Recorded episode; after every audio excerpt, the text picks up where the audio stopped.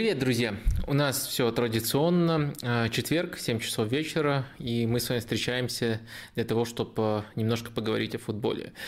Э, сегодня, на мой взгляд, э, тем у нас не очень много. Как вы знаете, я сборные не то что презираю, но не, не, не так фанатично люблю этот тип футбола, как футбол клубный. Но я думаю, все равно часика два мы с вами посидим на такое количество времени, на такой объем времени, безусловно, э, хватит э, тем. Э, ну и, возможно, просто в крайнем случае чуть больше времени я уделю вашим вопросам. Давайте сейчас проверю, что все окей, что люди подключаются, что трансляция началась, и потом уже перейдем к самой первой теме. Да, пока нас не очень много, э, почти 100 человек, поэтому напоминаю вам, что можно ставить кнопочку лайка. И давайте, давайте уже постепенно стартовать. Сначала я бы хотел поговорить про сборную России. Во-первых, уже вышло два видео про сборную России у меня на канале.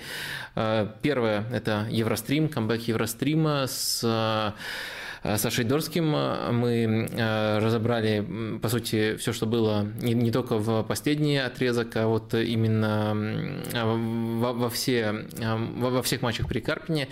Поделились своими впечатлениями, посмотрите. Ну и еще больше сил я вложил непосредственно в ролик про тактику сборной России. Там вообще пока как-то катастрофически мало просмотров. Я понимаю, что одна тема, и она тут раз за разом всплывает, и на все реакции не хватает но э, все-таки э, этот, этот ролик я бы вам посоветовал посмотреть. Э, я к тому, что сегодня я повторяться не хочу э, про тактику, про непосредственно последние матчи, про в целом рисунок при, при Карпине. Уже очень, очень много всего сказано непосредственно на этом канале было, поэтому э, давайте тут не будем углубляться. Но тема, она практически без, бесконечная, потому что э, все новые и новые ракурсы появляются, и все-все новые и новые вопросы прилетают. Их было достаточно достаточно, и про сборную их было достаточно и в этот раз. Так что давайте к ним постепенно переходите. А, первое, как раз таки, э, сначала благодарят за видео про э, Россию и Карпина, а потом после просмотра остался еще один вопрос. Предположим, что вместо Карпина изначально назначили тренера из категории топ. Смог бы он обеспечить за это же время более существенный прогресс в плане качества игры сборной и решения задачи выхода на ЧМ, если да, если да то за счет чего? А, смотря какого тренера из категории топ и смотря что вы подразумеваете э, под категорией топ, потому что если у нас одинаковое определение категории топ, то сборная России ни за какие деньги не могла бы пригласить себе топ-тренера вот сейчас э, доигрывать этот цикл. Э, особенно если задача, задача только доиграть этот цикл, а не какая-то более глобальная. Так что сам вопрос, он с таким вот небольшим подвохом. А, дальше два очень важных разветвления. Первое, показать лучшее качество игры. А, я считаю, что да, можно было. Россия при Карпине не очень убедительно прошла те матчи, в которых она побеждала. А, вопросы были... Вообще, на самом деле, цельного матча, наверное, ни одного не было. И всегда я хвалил за наличие идеи, за то, что изначально пытались очень смело играть с любым соперником, но всегда были но, всегда были оговорки, и цельности не было. Так что если бы сборная России играла в чуть более прагматичном стиле, но, э, но цельные матчи, лучше понимая свои возможности, мне кажется, э, качество игры могло быть лучшим. Мог бы быть лучшим результат, сильно сомневаюсь. Э, различие, наверное, было бы лишь в том, что вот э, победить Словакию можно было по делу, а не отскочить от нее, потому что это дикий отскок был у сборной Карпина. А в остальном, я думаю, результат был бы примерно таким же. Так что принципиально иной результат я не вижу, за счет чего могла бы сборная России даже с топовым тренером показать. И на самом деле тут, тут очень много оговорок еще нужно делать о том, кого вы конкретно подразумеваете под топ-тренером. А, второй вопрос эм, чуть более а, горячий, тоже из эм, этой же категории, а, который говорит, что я переобулся. Давайте, он очень длинный, если что, в Телеграме можете его найти. Я зачитаю стартовые, стартовые тезисы, которые, мне кажется, показывают, в чем конкретно я переобулся или не переобулся. Смотрите, когда жалуется Куман, что игроки не могут играть в тики-таку, он физрук. Когда Мауриньо говорит, что он сказал игрокам делать так, а они не сделали, он физрук. Но если Карпин приходит в студию и говорит, что игроки не подходят под его прессинг-модель, это ок. А, какой он откровенный браво.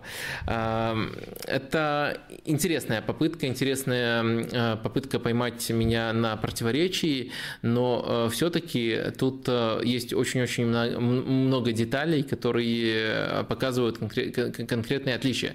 Во-первых, на мой взгляд, самое главное, почему я готов э, и готов, готов был бы похвалить и Кумана, и Маурини, тоже за откровенность себя, они сказали точно так же, но они не сказали точно так же. О чем я конкретно говорю? Э, Карпин каждый раз говорил, это поражение целиком моя вина. Он не бросал игроков под автобус, а дальше уже, да, нам всем это показалось откровением, и мы это обсуждали больше, чем слова непосредственно Карпина про то, что это его вина, а, но дальше уже рассказывал о деталях. Абсолютно другой ход мыслей был у Мауриньо и Кумана, когда Мауриньо на самом деле так говорит очень-очень часто уже в последние годы, это стало для него доброй, наверное, все-таки недоброй традицией. Он, э, если и говорил о том, что э, поражение его вина, то говорил это с максимальной иронией. Он никогда всерьез не говорил то, что я, я виноват, я, я чего-то не учел, я не так оценил. Он просто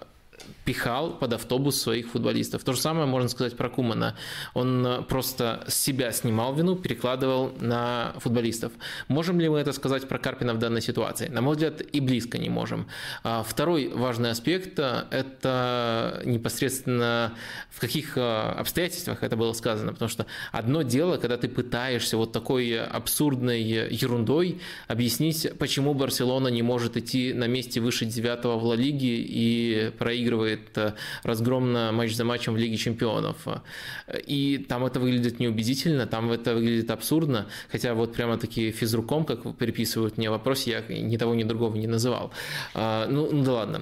А, и у Мауриньо, когда 6-1 от Будеглимта получаешь и пытаешься этим объяснить, э, э, этой отговоркой что-то оправдать, это выглядит далеко не так убедительно, когда ты показываешь максимальный результат во всех матчах, кроме кроме матча против Хорватии, при том, что у Хорватии действительно объективно более техничные, более качественные футболисты, и э, вот эту вот, эту вот э, претензию, непосредственно которую обрисовал Карпин, э, изначально, кстати, не делая на ней акцент, не делая ее первичной, он, она, она выглядит вполне обоснованной на, на, на фоне Хорватии. То есть тут очень много факторов и условия, когда это сказано, и как именно это подается, и непосредственно насколько, это мы, насколько рациональным это объяснение мы можем считать.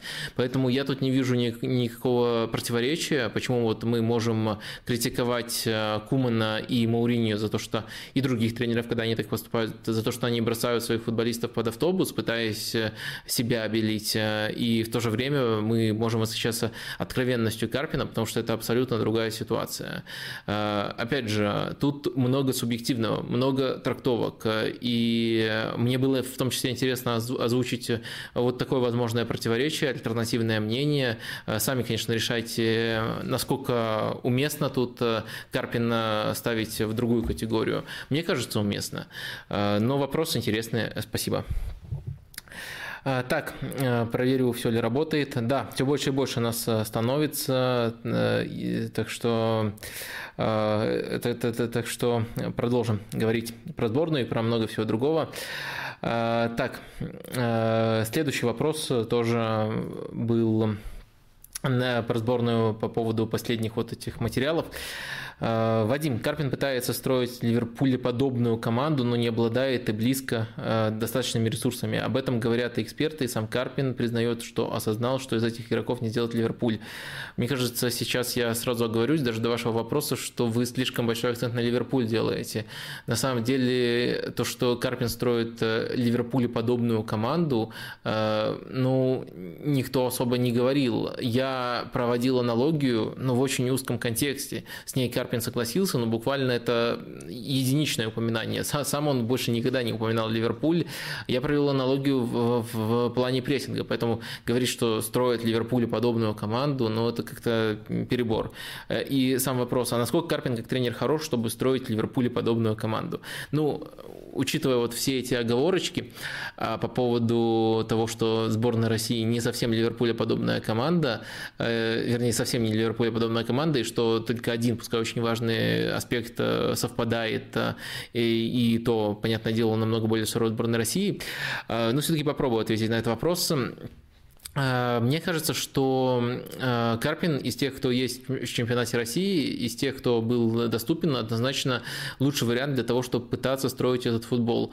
Другой вопрос, я думаю, это личный выбор Карпина строить этот футбол. То есть не было такого указания сверху, что мы должны найти тренера, который обязательно нам будет строить прессинг по-ливерпульски, и остальные принципы тоже постарается сделать максимально смелыми, позитивными. Я не думаю, что это было обязательно обязательным условием. Я просто думаю, что э, из доступных вариантов э, выбрали Карпина, и дальше он уже сам решал, каким именно путем пойти. И он решил выбрать путь, который э, ему ближе всего. И с одной стороны, это правильно. Мне кажется, что если бы он пытался придавать... Ну, он не может стать другим тренером просто по щелчку пальцев. Если бы он пытался делать то, то, что ему не близко, то, что он не умеет делать, мне кажется, могло бы конкретно для него э, стать, э, выйти все намного хуже еще. А, если же нам нужен вообще э, принципиально другой путь, тогда это, опять же, возвращаемся к самой первой ступеньке выбор тренера. Так что тут, мне кажется, все достаточно ожидаемым. И единственное, только я говорю, что я не думаю, что какая-то такая задача стояла перед футбольным союзом выбрать именно такого тренера, который будет строить именно такой футбол. Они просто выбрали выбрали кандидатуру, которая по всем а, параметрам, а, э, включая доступность, а, мы, вернее, готовность приступить к этой работе, потому что сначала там еще было совмещение, подходит лучше всего, и дальше Карпин уже выбрал просто, как, как будет развиваться команда при нем. А, так, в СМИ, если следующий вопрос, в СМИ, если Карпин уйдет, основным кандидатом считают Яхима Лева. А, как по мне, это будет шаг назад, а может два. Как ты относишься к теоретическому назначению немцев в сборную? Согласен с вами полностью. Я, я надеюсь, что это какие-то желтые слухи, и я практически уверен, что это какие-то желтые слухи, потому что я не думаю, что сейчас э, есть вообще резон искать тренера. То есть времени еще достаточно, и у Карпина для того, чтобы подумать, э, и у Э, футбольного союза, чтобы сориентироваться, если вдруг так случится, что он решит уйти. Э, но я не думаю, что прямо сейчас э, при действующем тренере, который показал отличный результат, за спиной у него ищут какого-нибудь Лева. А в текущем своем состоянии Лев действительно выглядит каким-нибудь очень странным, очень потерявшимся тренером. И в российских реалиях я не представляю, как он себя, как он себя проявит, вернее, не представляю, как он может себя положительно проявить. А, дальше. А, ваши ожидания от стыковых матчей. Что думаете о потенциале соперников России? Пройдет ли сборная России финальную часть Мундиаля? А, мне кажется, что очень много будет зависеть от жребия, сюрприз-сюрприз. Есть категории соперников, с которыми сборная России может продолжать идти по пути, которому выбрал, который выбрал Карпин. Есть категория соперников, с которыми это будет тяжело сделать и придется сильно отходить, либо вообще уходить, как сказал сам Валерий из сборной. Категория приятных соперников, относительно приятных, там, понятное дело, это клише о том, что слабых соперников, все научились играть в футбол, вот так вот эта фигня звучит. Слабых соперников не существует и прочая фигня, но приятная, приятная категория для меня это Македония, понятное дело, ну, все понимают, что это просто по уровню футболистов самый-самый слабый соперник, и причем очевидно самый слабый. И вторая команда это Турция, потому что я не считаю Турцию, Турцию цельной командой, и э, уж точно у них несопоставимо хуже прессинг, чем у любой другой, чем у других э, кандидатов на то, чтобы сыграть э, в первом стыке против России. Дальше идут уже команды по труднее.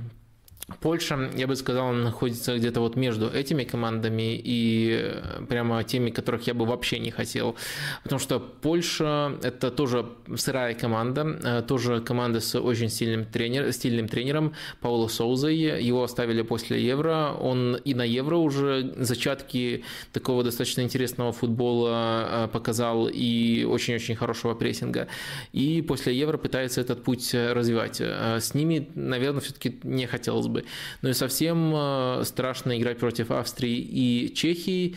Может быть, э, может быть по подбору футболистов э, это не команды, которые явно выше России. Может быть, по подбору футболистов это команды, которые даже не явно выше Турции. А, но не в этом суть. Суть в том, что у них очень-очень проверенный прессинг, который мы видели на Евро, и они могут эм, задушить им сборную России, и тогда точно придется отходить от того пути, о котором очень-очень много в коммент-шоу рассуждал Валерий Карпин.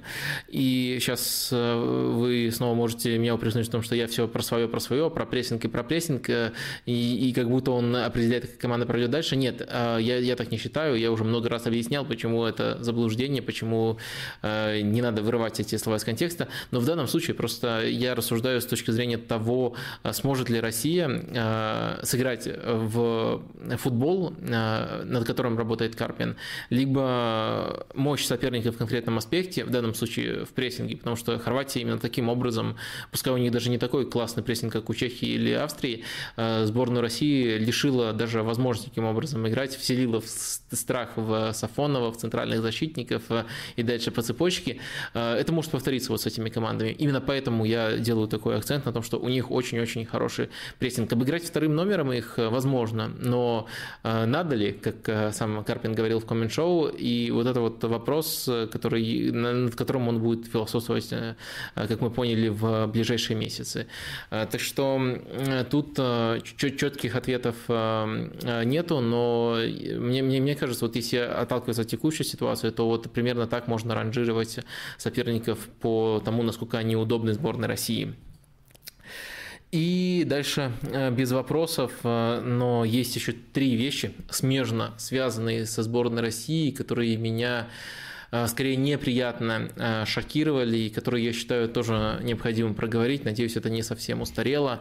Но, во-первых, это выходка Ловчева. Не знаю, насколько это нужно обсуждать. То, как он назвал футбол сборной России говном и потом ушел из эфира Матч ТВ. Э, и эм, насколько это сейчас актуально, но все-таки, мне кажется, есть э, важный аспект, о котором еще не полностью сказали, и нужно все-таки некоторые моменты проговорить. Так вот, конечно, с этими словами тяжело не согласиться. Я, не, конечно, не с такой блестящей аргументацией, но в похожих тонах высказывался. С этим согласился и Валерий Карпин в коммент-шоу. Но мне кажется, кажется, проблема тут э, шире. Проблема в том, что а, Ловчев, э, пытаясь подменять э, нормальную рефлексию про игру сборной вот такой вот фигней, а он делает это регулярно, он является как раз-таки частью проблемы, частью проблемы, частью вот этого круга проблем, в которых вертится российский футбол. Когда у нас появится нормальная рефлексия вместо вот такого говна, потому что его поступок это, по-моему, еще большее говно, чем э, то, что мы, чем то, что мы в любом матче сборной России можем увидеть. А, а когда у нас появится нормальная рефлексия, нормальный анализ, нормальное осмысление матчей, тогда, может быть, э, и э, тренеры будут не бояться делать какие-то вещи, которые они сейчас боятся, потому что сейчас это просто не поймут. Тогда, может быть, и футболисты будут понимать, что если они ошибаются в коротком розыгрыше один раз из 50 из них не сделают тоже кусок говна, а люди просто поймут, что для того, чтобы играть в такой футбол, нужно один раз из 50 ошибиться, но зато 49 раз, пока я очень-очень утрированно условно говорю, ты доставишь мяч на чужую половину поля, ты будешь контролировать позиции футболистов, когда ты их доставляешь, и так далее, и так далее. Но а, когда у нас вместо этого, то, что мы видели вот в этот раз, мне, мне кажется, это тоже просто вносит значительный вклад, вклад в эту проблему. Конечно, можно возразить, что вот идеальное попадание в эмоцию, спорить с этим практически невозможно. Но, простите меня, э, сломанные часы тоже один раз в сутки показывают правильное время. Но это не означает то, что нужно ими пользоваться. Мне кажется, с Ловчевым примерно так же. Ну и вообще, на самом деле, э, по-моему, это просто самый непрофессиональный человек из тех, кто мелькает в российском телеке. А, и э, это, это, это, это тоже, по-моему, очень важная часть э, проблемы. Я с ним несколько раз пересекался, я периодически слышу, что он говорит. Ну, у этого человека просто всегда Спартак или сборная России играет с человечками, и дальше э, выберите цвет формы. Там в какой-нибудь шахматной форме, как у Хорватии, либо там в беленьком, либо в зелененьком. Он даже не знает, э, не, не, не может назвать, я на, на этом, когда пересекался, его прямо ловил, э, кто конкретно там идет в прессинг соперника, ему это просто неинтересно. Вот уровень подготовки, уровень профессионализма всегда будет только один аргумент, а вот раньше было так, а вот сейчас говно. И мне кажется, кажется, это, это, это просто отвратительно, когда такой человек, э, отвратительно и лицемерно, когда человек с, так, с таким уровнем подготовки э, позволяет себе за ошибки э, критиковать э, людей, которые нам, намного-намного серьезнее готовятся. Да, э, по идее, тут прямой корреляции нету, и э, люди, которые ошибаются, футболисты, они не должны оглядываться на то, как готовятся эксперты, которые их критикуют, но, э, не знаю, вот э, какие-то респекты вот за эту выходку Э, давать ему, мне кажется, это категорически неправильно, и это тоже олицетворяет, э, что не так э, сейчас с диалогом в российском футболе, с его осмыслением. Немножко путано я тут, конечно, все формулировал, но надеюсь, основные тезисы до вас дошли, и просто я, я, я хотел сказать, что мне, мне кажется неправильным вот за такую выходку еще, еще и респектовать. А, никто плохого точно не высказал, но это нормально, поскольку в эмоцию попало, но респектовать это, конечно, а, перебор. Ладно, давайте дальше, потому что людей, которые меня тут раздражают на фоне сборной России, очень много. Следующий это Ашот Хатачурянц, человек, который, вероятно, скоро очень важное решение в русском футболе будет принимать, и его великолепный, великолепный э, вердикт по матчу, что Россия играла просто прекрасно, достойно. Хорватия не наиграла на победу. Э, и, к сожалению, я, я не знаю, как, как, что тут нужно комментировать, что тут нужно осмыслять. Э, конечно, это не так, и это, помимо того, что это э, не так, и очевидно любому, кто хоть одним глаз, глазом смотрел этот матч, это также выглядит очень-очень явной попыткой подгонять выводы под результат, ну, то есть почти дотерпели, значит, играли прекрасно, достойно, превосходно, и и э, это очень сильно настораживает э, относительно того, э, куда вообще будет развиваться российская лига. В общем, мне кажется, что это уже не в первый раз а, наблюдается. И вот мне, мне, мне прямо страшно сейчас э, за э, будущее, потому что я еще смотрел э, его интервью Матч ТВ, там, понятное дело, были очень жесткие вопросы Георгия Черданцева, буквально каждый, каждый раз требовал от него очень прямых ответов, не давал никуда уходить. Ну и, по сути, там вся стратегия развития лиги сводилась к тому, что, ну, надо быть как АПЛ, а как именно мы будем как АПЛ? Ну, будучи как АПЛ. Вот примерно такая, такая логика.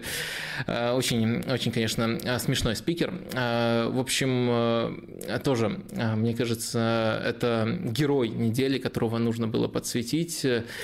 Ну и последний герой недели, которого нужно подсветить, это, это, это отличился тот великолепный портал чемпионата с интервью какого-то недопсихолога по имени Вадим Гущин. Если, если что, можете найти этот текст, где он э, анализирует э, с точки зрения психологии, ну как бы анализирует, на самом деле просто какая-то ахинея, там э, интервью Карпина в коммент-шоу, там цитаты Карпина, и что это как бы означает, что в этом можно еще смотреть. Ну, несколько цитат избранных я вам зачитаю, чтобы вы поняли даже, даже не то, что насколько компетентен этот человек, не мне определять, а, а насколько внимательно, невнимательно он просто читает. А, во-первых, Карпин хочет, чтобы вся страна умоляла его остаться. Вот такую вот эмоцию он там углядел. Карпин и Дюба ведут себя одинаково. Ты виноват, нет, ты виноват. Детский сад. Прекрасная аналитика.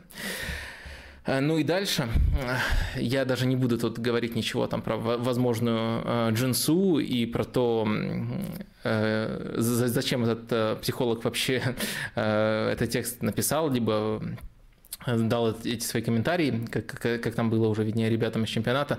Черчесов принимал огонь на себя, а Карпин делает вид, что принимает, отражает его в сторону футбола и всей страны. Да, э, во-первых, все это очень научно и аналитически разобрано, как вы видите. Во-вторых, э, совсем беспристрастно, но и, и, и дальше уже сами решайте, как к этому относиться. Э, вот видите, сборная России меня, конечно, сильно разозлила матчем с Хорватией, но были люди, которые отличились еще сильнее. Так, Давайте, наверное, сейчас э, посмотрю, сколько вас. Э, и, о, уже почти 500 человек. Спасибо всем. Не забывайте ставить э, лайки. Сегодня тем не очень много, поэтому обязательно больше времени уделим вашим вопросикам. Перед тем, как я перейду к вашим вопросам, я глотну водички и традиционное объявление сделаю для вас.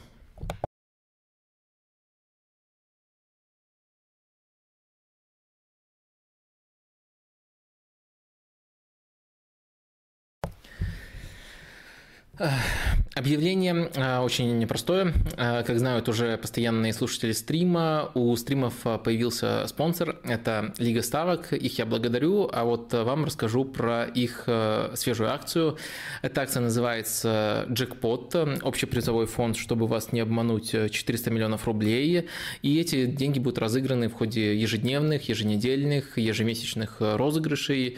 То есть какую-то локальную победу может зацепить буквально каждый. Но плюс еще будет э, большой розыгрыш э, в конце 2022 года. В декабре 2022 года перед чемпионатом мира в Катаре там призовой фонд, опять же, чтобы не обмануть, более 50 миллионов рублей. А для участия нужно просто быть зарегистрированным пользователем и заключать пари в Лиге ставок. Все активные э, пользователи участвуют в этой акции, и дальше можно делать ставки на любые события, любые матчи. Например, можно рассмотреть что-нибудь из Еврокубка кубков э, или э, в Лиге, а, ну, Лига Европы тоже Еврокубок, в Лиге Европы э, Спартак с Наполи играет. Вот мне, например, кажется, что Спартак в первом матче сильно отскочил, и что Наполи их накажет, но вы можете какую-нибудь другую ставочку сделать, и даже если она будет проигрышной, то все равно в этой акции участвуйте. Еще больше деталей можете искать в описании, там, там же будет еще и ссылочка. Вот такой информации хотел с вами поделиться, а теперь все уже точно можно переходить к вопросикам. Вадим, спасибо за то, что делаешь. Как считаешь, нужен ли Чуамини Челси? Если нужен, то зачем? У Челси, кстати, эту тему тоже собирался поднимать на этой позиции перебор игроков, и даже Сауль не получает времени. Там как раз была новость, не самая подтвержденная, но все-таки, что аренда Сауля – это просто услуга агенту Джо Барнету, который также Бейла, пред... простите, который также Бейла представляет. Но, честно говоря, а, я не вижу, зачем э, Чомини Челси. Если только они продадут Канте, тогда можно рассмотреть, ну зачем продавать Канте? Короче, совсем, совсем какой-то пустой э, слух. Э, я, я тоже не понимаю, зачем. О, вопрос на беларускам. Прывітанне Вадим, за які айчынны клуб ты заўзеў, калі жыў у Менску. Сачыш за ім зараз і ўвогуле за беларускім футболом. А следить за белорусским футболом у меня времени не хватает. Э, я ни за какой э, белорусский клуб никогда не болел всерьез, э, но я немножко занимался в академии клуба, который тогда назывался Торпеда СКА. Он уже точно, точно точно его уже не существует.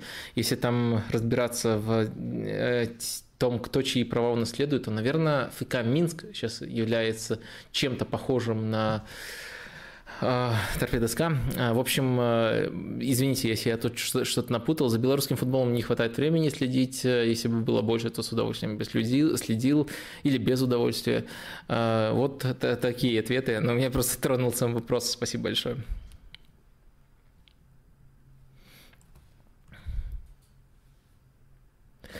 Вадим, что вы в идеале ждете от Хави, и кто из молодых тренеров, на ваш взгляд, способен привнести в футбол что-то новое, чтобы встать в один уровень с Гвардиолой и Клопом? Это вообще возможно? Ух, сколько вопросов. И такие трудные в, одном, э, в, в одной формулировке.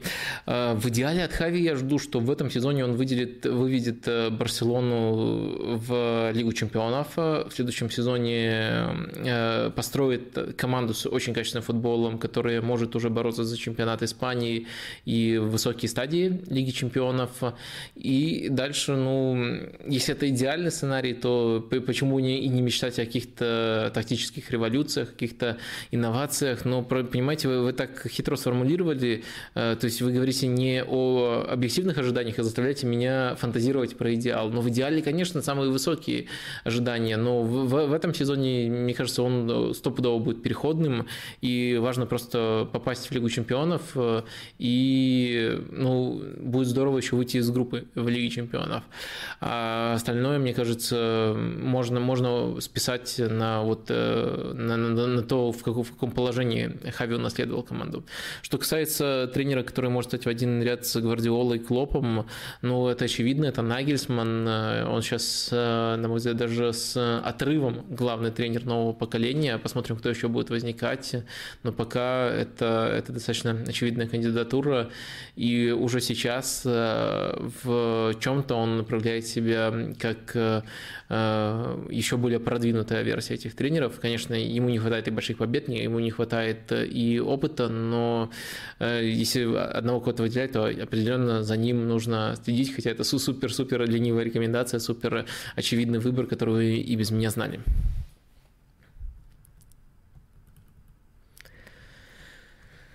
Э, так. А, добрый вечер, тоже поддерживал Карпина, но крайнее интервью разочаровало. Не кажется ли тебе, что разговоры про, су- про трусость игроков – это отмазки и отказ принимать свои тактические промахи? Мне кажется, что одно исключает другое. А, Карпин ведь рассказывает про страхи футболистов а, и рассказывает про э, свои замыслы, про свои тактические замыслы. Ну, нагляднее всего и дольше всего в коммент-шоу объясняли, обсуждали как раз таки короткие розыгрыши, потому что была идея играть именно так, что футболисты не просто делали это плохо и неправильно, а просто этого не делали. Почему не делали? Потому что были страхи. То есть, мне кажется, это связано. И дальше в этом же интервью Карпин тоже признавал, что, конечно, это и его э, вина, что он не так оценил, э, что он переоценил этот аспект. Э, по-моему, даже еще оглядывался на матч со Словенией, который дал ему надежду, что так можно играть, но на самом деле пока, как мы увидели на практике, сборная к этому не готова. Я подробнее уже отвечал на схожий вопрос, но вот если говорить про его промахи тактические и перекладывание вины, то мне кажется, тут одно другого просто-напросто не исключает.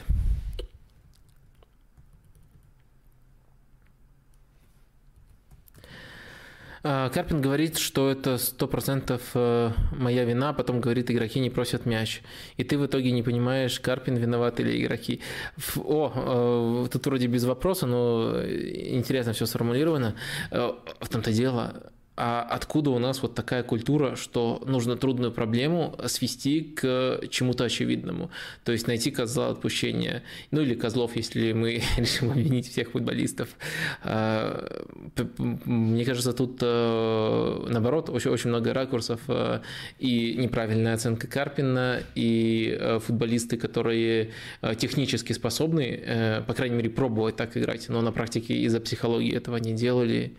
Э, то есть э, зачем что-то что одно выбирать? Наоборот, мне кажется, чем э, больше факторов ты пытаешься включить в свою модель, чем больше векторов для оценки ты ведешь, тем лучше будет.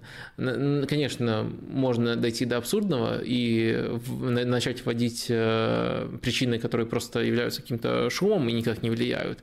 Но чем больше ты рассмотришь, э, тем лучше. И каждый раз нужно задаваться вопросом, насколько это действительно объясняет э, тот или иной аспект, но в целом, э, по-моему, самое ленивое и самое неправильное выбрать кого-то одного и весь огонь направить в эту сторону. Добрый вечер, Вадим. В прошлом видео о России на столе у вас стояла книга об Эмери Маэстро ваше отношение к возможному возвращению Дюбы в сборную. Я еще раз напомню, что книга Эмери э, под названием «Маэстро» э, у меня стояло видео, где я рассказывал про тактику Валерия Карпина в сборной России и эм, это видео вы все еще можете посмотреть на канале. В любое время можете посмотреть на канале, но просто пока немногие из вас до него добрались. А, я э, о нем напоминаю, потому что действительно много сил в него вложил, там на конкретных примерах разобрал все основные аспекты, так что если будет время, э, не забывайте. Как, и, как я отношусь к возможному возвращению Дюбы в сборную? Ну, тут э, все очевидно. Дюба готов быть запасным. Дюба готов быть резервным вариантом, ну, грубо говоря, исполнять ту роль, которая сейчас достается Заболотному, когда вот он выходит, если не работает э, то, что Карпин считает планом А. И, насколько я понял из ответа Карпина в коммент-шоу, э, сам Карпин примерно также воспринимает э, потенциальное возвращение Дюбы в сборную. И мне кажется, в текущей конфигурации, в прессингующей команде, команде, которая пытается меньше ставить на забросы и на навесы, только такое место может быть у Дюбы. Дюба – это игрок, который э, и э, много тебе дает э, таких коротких, простых путей. Наверное, и в тактическом плане они также называются пути упрощения игры, но в то же время, который очень много у тебя может отнимать, если ты хочешь играть чуточку иначе. Так что тут, мне кажется, важно не просто учитывать уровень Дюбы, уровень игры его за «Зенит», отношение к нему. Мое отношение точно лучше, чем у 90% болельщиков, которые его ненавидят и каждой мелочи придираются, но я его очень хорошо котирую как нападающего э, конкретного типажа. Но в этой сборной, мне кажется, такое место потенциальное у Дюбы. Вадим, как считаете, куда э, после Сити пойдет Гвардиола? Может, в ПСЖ? А явно ведь не тот чемпионат, где он уже работал, э, или, или, или не явно. Остаются и 105 Италия, и Франция, и не в Зенит же. А, ну, э, во-первых, э, если уже э, говорить о том, как мыслит Гвардиол, то мне кажется, он мог бы интересный вариант усмотреть в Роме, потому что он какое-то время играл за Рому, и это будет также возможностью заткнуть критиков, которые говорят, что только самые богатые команды чемпионата он может выигрывать. И может быть, может быть, вот в, эту команду он мог бы пойти, э, но если мы ориентируемся непосредственно на то, что он э, говорил, то, скорее всего, э, следующим местом его работы уже будет не клубная, не, не, не клубная команда, а сборная, и это уже будет постепенным переходом на на э, завершение карьеры, и после сборной э, он тоже об этом публично писал, он хотел бы тренировать детишек еще какое-то время. Это путь, который он, по крайней мере, ну, лет шесть назад оглашал для себя. Конечно, нужно учитывать также, что даже если он был искренен, он может, может мог не знать того, что с ним случится дальше и что повлияет на его взгляды так или иначе, и какие предложения будут в конкретный момент э, жизни. Но примерно такой путь, если пытаться фантазировать, проецировать, э, намечается. Не кажется ли вам, что одной из важнейших ошибок Карпина была позиция опорного полузащитника? Баринов максимально не подходит для роли разыгрывающего опорника, плюс Локова никогда не играл в 4-3-3. Э, мне кажется, что в некоторых матчах это была ошибкой Карпина, но в то же время э, я говорю о матчах, где сборная России должна была явно больше соперников владеть мячом. Э, это матчи там, с Мальтой, с Кипром, со Словенией, может быть, но тоже не факт. И действительно, тот же Фомин на этой позиции, хотя он тоже немножко в другой роли играет в «Динамо», мне понравился намного больше. Тут важно, важно упоминать о том, что вообще супер явного кандидата на эту позицию в сборной России нету, и что Баринов в плане разрушения просто прекрасен. Ну и, конечно, еще можно вспомнить слова самого Карпина о том, кто а, сильнее похож а, в этой сборной России на Карпина игрока. И он сказал, что именно Баринов, потому что он боец, потому что он настоящий лидер. И э, этот вопрос вопрос был эм, э, практически аналогичен вопросу, а кто у вас любимчик? Ну и Баринов, безусловно, оказался таким любимчиком, и это нормально, потому что это рациональные симпатии, они не на ровном месте, а за конкретные качества Баринову э, достались.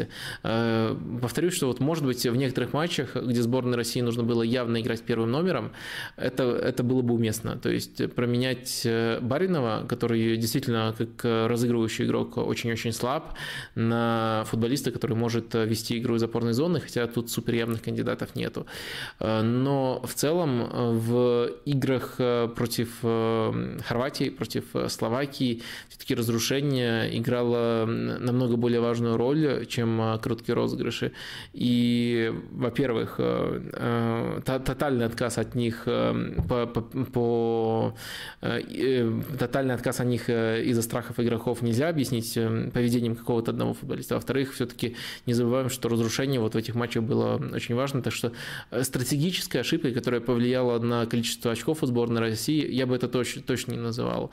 Э, в некоторых матчах, да, можно было бы иначе состав сформировать, как мне кажется.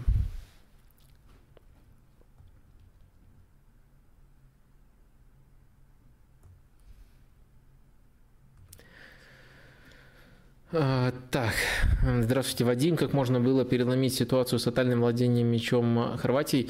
Ну, э, это то, о чем мы говорим больше всего в последние дни. Э, какая разница, э, что я скажу, какая разница, что говорил Карпин в раздевалке, когда в данном случае проблема была не тактическая, и это уже и проговорено, и просто максимально очевидно. В таких условиях абсолютно никак. В таких условиях можно было просто раньше отказаться от своего замысла, и отказ от своего замысла замысла э, использования там заболотного, э, выпуск заболотного и даль, дальних передач еще раньше, э, это тоже ничего на самом деле не гарантирует.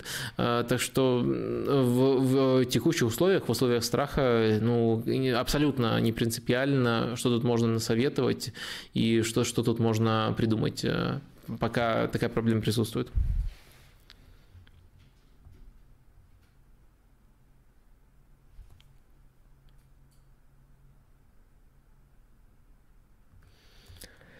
Э, так. О про сборную и наиболее цельную игру заметил вопрос. Это как раз-таки одна из следующих тем. Давайте тогда вернемся э, к основной программе. Пока ваши вопросики оставим в стороне, к ним мы еще вернемся. Э, вопрос был про то, какая сборная сейчас, на, на мой взгляд, показывает самую цельную игру. И это то, о чем я хотел поговорить. Это даже в заголовок стрима вынесено.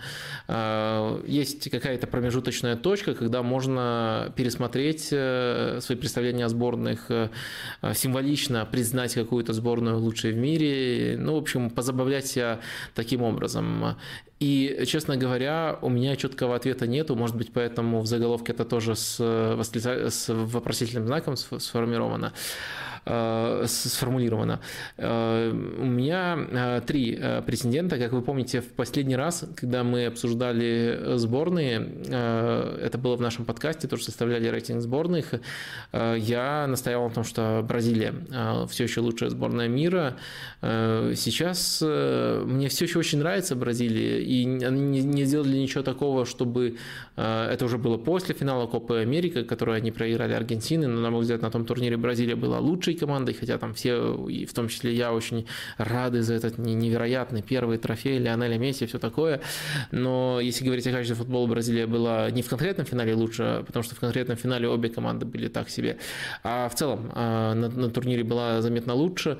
А, и они не сделали ничего, чтобы мое мнение о них поменялось. Наверное, если бы меня прямо заставляли называть сейчас лучшую команду мира среди сборных, я бы выбрал по-прежнему Бразилию. Но в целом э, наблюдая за матчем Бразилии, все больше и больше понимаешь, насколько это трудная сейчас команда для оценки.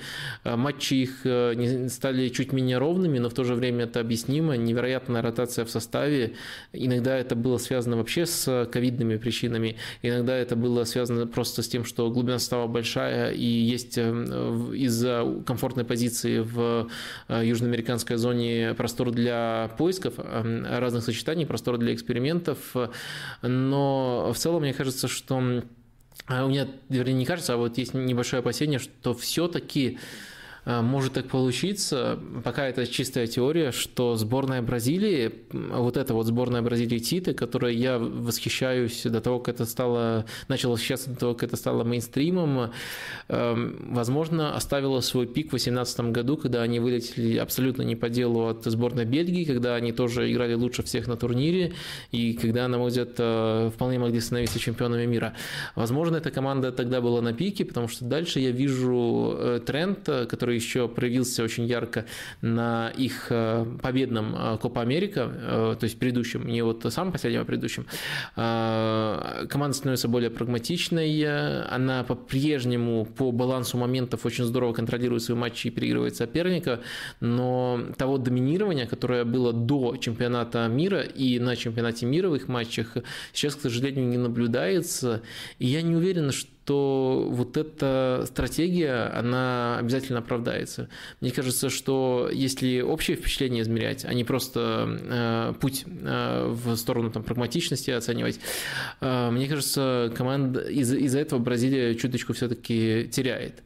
Э, вот такое опасение есть, но на фоне остальных команд э, уровня сборных, мне кажется, они по-прежнему на любой маломальски значимой дистанции э, должны оставаться в качестве первой команды, Главные конкуренты для меня это Испания. Э, Испания играет в невероятно... Кстати, по-моему, это еще одна из мыслей, которая была в интервью Карпина. Все сегодня сводится к интервью Карпина. Вообще весь мировой футбол сводится к интервью Карпина. Просто послушайте, что он говорил в коммент-шоу, и вот вам будет э, лекция по всему футболу, и можно не смотреть э, всякую ерунду по четвергам. Мысль там была, что Испания, Испания как пример команды, которая играет в клубный футбол. И с этим трудно не согласиться, потому что если говорить о э, структурности а, и прессинга, и владения, то Испания в этом плане сейчас лучшая. У них есть э, явная зияющая дыра, это позиция нападающего. Очень интересно посмотреть, э, что с этим возможно сделает Луис Энрике или Альвара Марата. Я все еще в него верю. Мне все еще очень нравится Альваро Марата, может он станет топовым нападающим к 2022 году, и это очень сильно повысит шансы сборной Испании. Есть, конечно, еще вариант игры сложной девяткой. В общем, как развивается Испания, и это все еще молодая команда, и потенциал для роста у них очень значительный. Мне тоже очень-очень нравится, и в вот таких узкопрофильных тактических вещах они уже, наверное, на одном уровне с Бразилией, может, где-то даже превосходят, но им пока тяжело трансформировать э, не просто э, в доминирование свои, свои вот эти вот структурные вещи. Э, им тяжело даже в уверенные победы против не самых топовых соперников да, трансформировать. Вот в этом большая проблема сборной Испании. При этом в прямом столкновении с большими командами, ну, Испания сейчас, ну, каждый раз впечатляет. И это тоже нельзя игнорировать, это тоже может быть э, очень важным фактором э, на чемпионате мира. То есть, э, может быть, как в том самом 2010-м группу пройдут скромными победами, а дальше уже будут более трудные соперники, и в случае Испании это может стать плюсом, а не минусом. Но, опять же, мне кажется, этого не хватает для того, чтобы назвать ее лучшей командой мира. Ну и еще один претендент, для кого-то сенсационные и уж точно самые непроверенные и самые непонятные с точки зрения оценки уровня – это сборная Германии. Если говорить э, о команде, которая Э, доминирует в своих матчах сильнее, чем э, любая другая сейчас, то это сборная Германии, и мы просто не знаем, как эта команда себя поведет, как, Германия Флика себя поведет в более трудных условиях. Э, Германия Флика – это, по сути, Бавария с минимальными преобразованиями. Главное, что делает их Бавария, это, конечно, центр. Кими, Горецко, Мюллер пытается по возможности, если вот все недоступны, использовать именно такое сочетание, именно такое сочетание Германии Флик пытается использовать, э, и это, конечно, идет э, на пользу сборной Германии. Мне кажется, это было вот попытка таким образом скопировать э, клубный механизм. Это всегда полезная фишка на уровне сборных. И в случае со сборной Германии это было очевидно. И меня очень умиляли эксперименты Йоги Лева, который 3-4-3 без нападающих пытался использовать на Евро. Мне этот подход был не очень близок. А Флик, конечно, может не просто скопировать, он может эту идею развивать. Э, он, э, по сути, автор этой идеи, э, уж точно автор последней интерпретации этой идеи, поэтому, мне кажется, Бавария тоже очень... Бавария, Бавария Германия тоже очень-очень сильна, но просто пока это самая быстро развивающая, быстро развивающаяся команда, но и самая еще не сформированная команда. Посмотрим, как, как, как они действительно в турнирных условиях себя проявят. Вот э, по, в этом опасении по Германии. Ну, три президента у меня таких. Э, я писал текст, можете тоже найти на sports.ru с эм, рейтингом сборных, э, там именно от европейского отбора, и почитал тоже отзывы. Ну, честно говоря, по тому, как часто упоминаются в качестве альтернативных претендентов Англия и Франция, мне кажется, что слишком многие люди смотрят банально на состав. На, на состав, и тут тоже очень важно, в чем, в чем конкретно вопрос.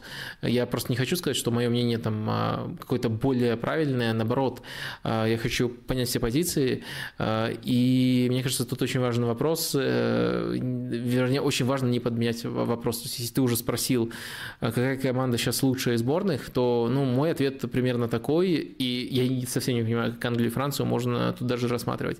Если вопрос немножко другой, э, у кого самый богатый ресурс на уровне сборных, э, неважно, там, кто тренер, неважно, как этих футболистов балансировать, то тогда Англия и Франция действительно абсолютно заслуженно и быстро всплывают.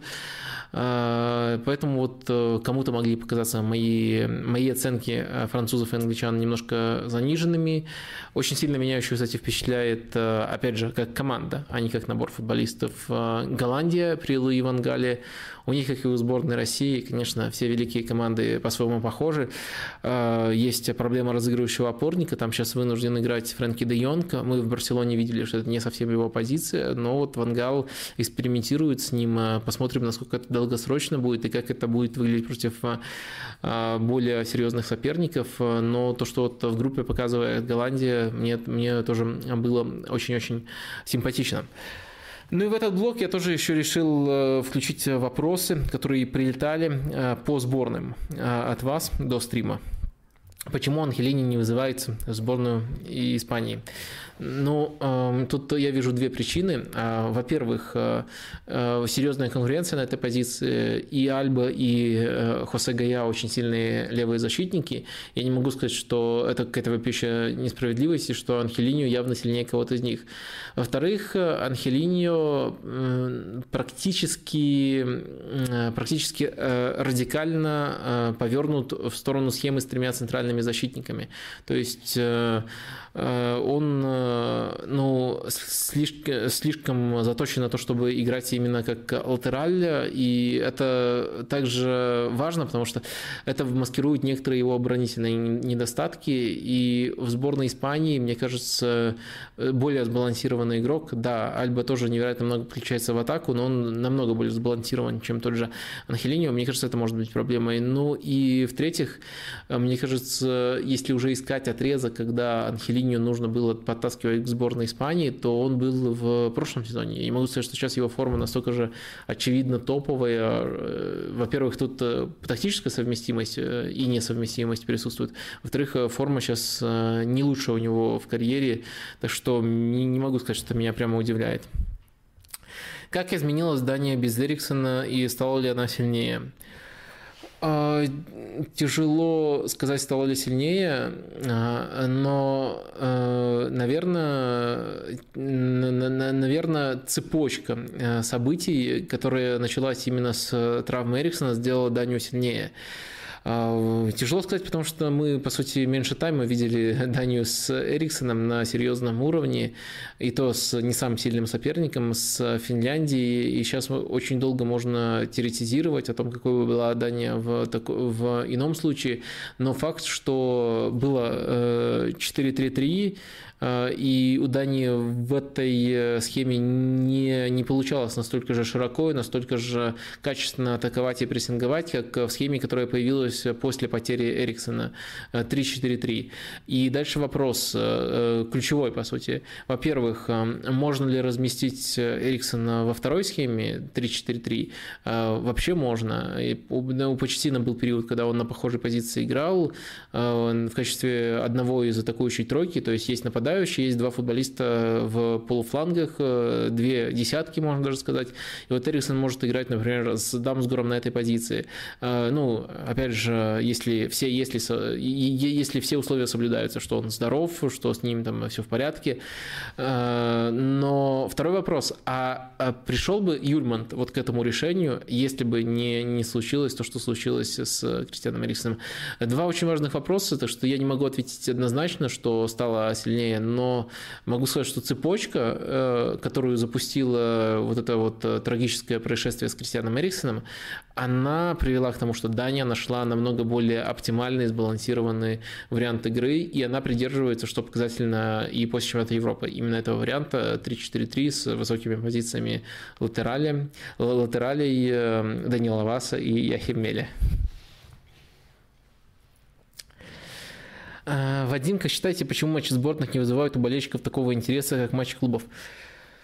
А, мне кажется, вы говорите об очень узкой категории болельщиков. А если мы говорим просто об аудиториях, которая собирает клубный футбол и футбол уровня сборных, э, и футбол уровня сборных, да, у больших турниров сборных э, есть все еще преимущество на Лиге чемпионов. Так что наверное, вы не совсем верно это оцениваете. Ну и второй аспект, почему вот у нас сделаю всем приятно, назову такой, это, назову у нас привилегированные болельщики, которые, э, ну, по крайней мере, чаще смотрят футбол. Вот, вы чаще смотрите футбол, и вы уже за, за, заходите в почетную группу привилегированных болельщиков, которые чаще вот смотрят футбол.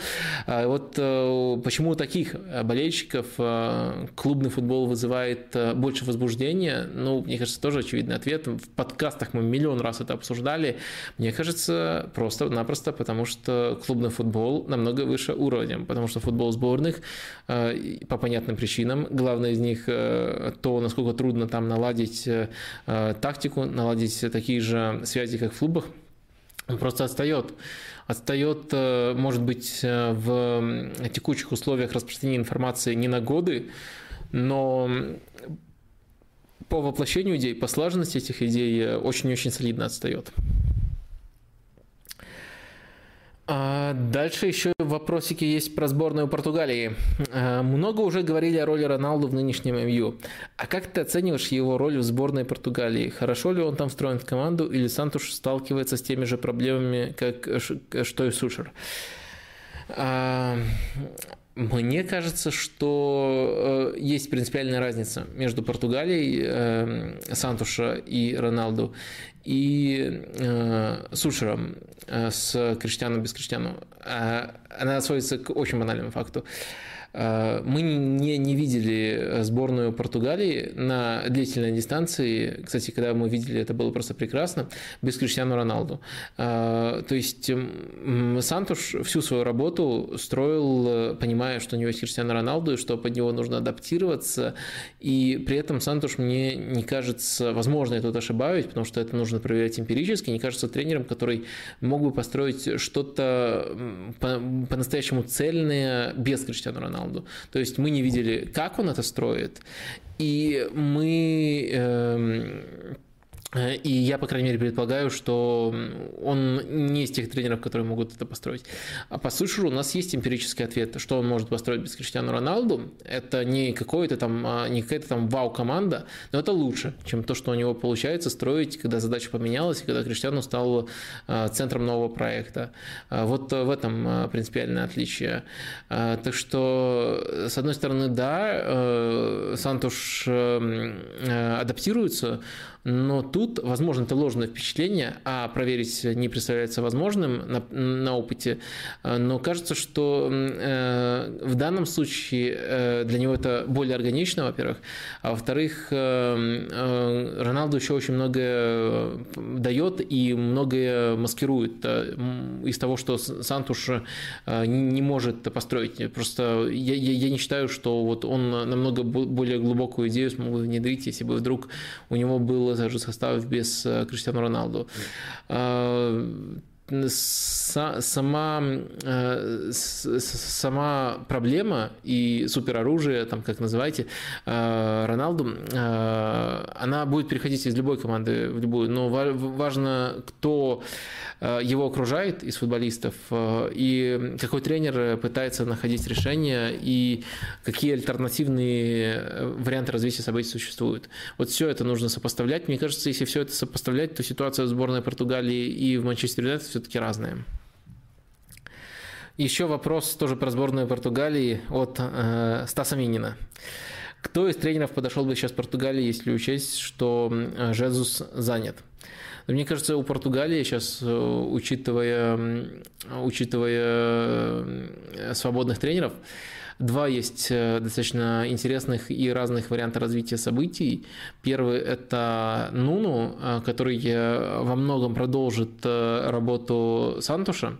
А, и тоже Португалия не станет намного симпатичнее, но мне кажется, он попытается и под Роналду адаптироваться, и в целом играть в организованный именно контратакующий футбол.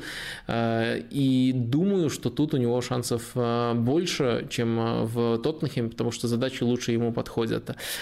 А что касается второго варианта, то это, конечно же, Пауло Фонсека. Это вариант на случай, если вдруг Португалия захочет э, уже сейчас перестраиваться, уже сейчас других футболистов выводить на первый план и играть в намного более современный, структурный и командный футбол. Так, с этим блоком мы тоже финишировали.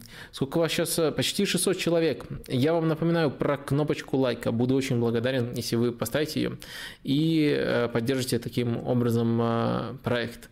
Я уже даже не напоминаю об этом, потому что практически всегда это и без напоминаний э, случается, что цель в лайве собрать тысячу лайков. Вот сейчас у нас 419. Э, так что проявляйте активность. Э, действительно полезная штука для развития проекта. А я сейчас сделаю перерыв на воду и дальше вернусь к вашим вопросикам.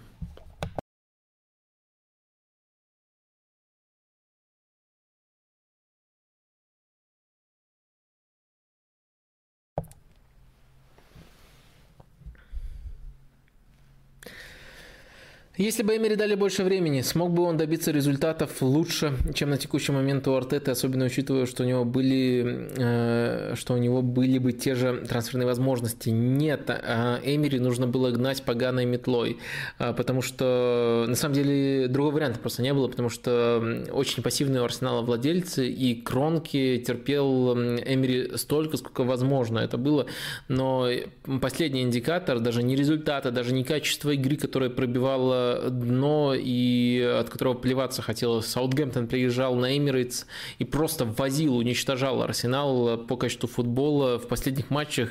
Но мне хотелось... Эм, не, это, это, это опасно говорить, что мне хотелось сделать, а то еще мало ли под какую-то статью подведут. Э, в общем, э, э, безвыходная ситуация была, и последним, последней каплей было потеря раздевалки. То есть, ну, нет сценария, при котором Эмери остается. Просто странные, странные фантазии и вот с Арсеналом он точно не сошелся бы. И э, вопрос, который вы, наверное, на самом деле хотите задать, э, э, кого нужно было там назначить, чтобы Результаты были лучше, Артеты. Тут уже можно много обсуждать. Я не ярый э, защитник Артеты. Я стараюсь осмыслять и хорошее, и плохое, что он делает. И, безусловно, за этот срок он не выжил э, максимум, который можно было выжить в таком клубе, как Арсенал. Э, перестройка с большими вопросами, очень медленная происходит, но в то же время не главная проблема, потому что есть проблемы более широкие в клубах.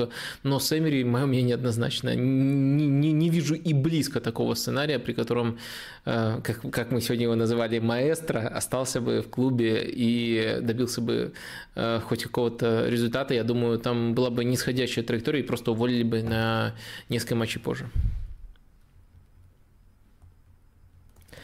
Оцени, пожалуйста, уровень Юрия Телеманса. Готов ли он э, э, готов ли он для того, чтобы клубы строили полузащиту вокруг него, подбери клуб под его качеством?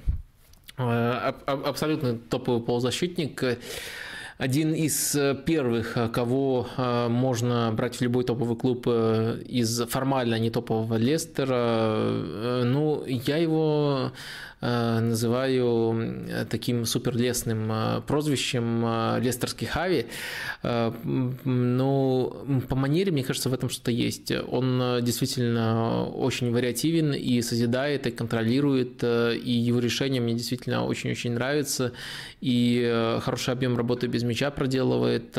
Летом им интересовался Ливерпуль. Сейчас у Ливерпуля, с одной стороны, слишком мало полузащитников, с другой стороны, слишком много полузащитников. Ну, то есть их на, на мой взгляд, много, но они так часто травмироваться стали, что мне уже страшновато становится. Я думаю, в эту полузащиту он вписался бы. Практически любой клуб современный, все качества есть у Тилиманса, и определенно он уже готов для того, чтобы идти на повышение. Очень-очень высоко его оцениваю.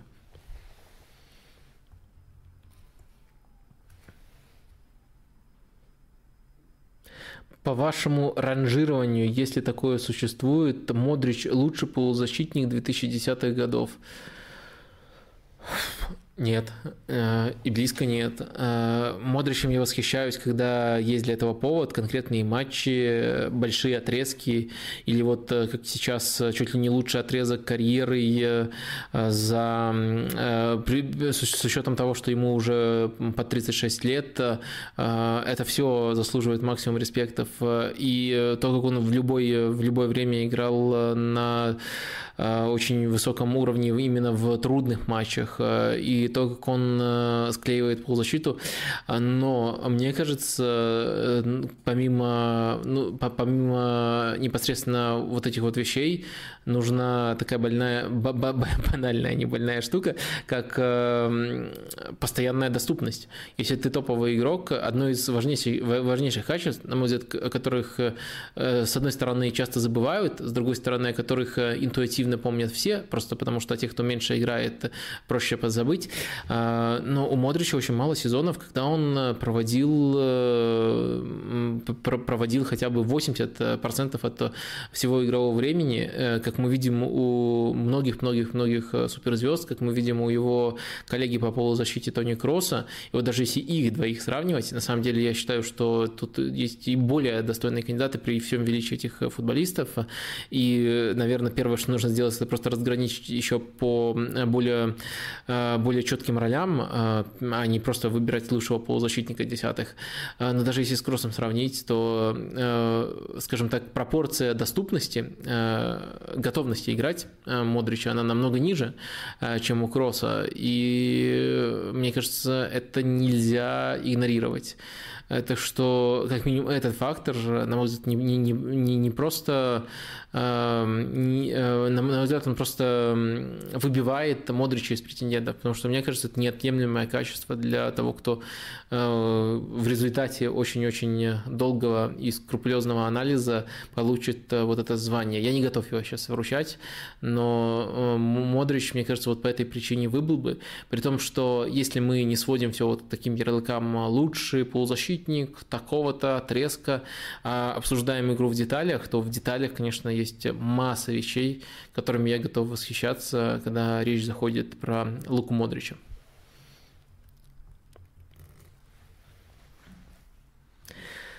А, Ловчев верхушка айсберга. У нас ровно одни и те же люди называют одного футболиста героем нации, а спустя год героя нации после первых... Э, а, спустя год героем нации в кавычках после первых поражений проходили с Аршавиным, Киржаковым и Дюбой. Да?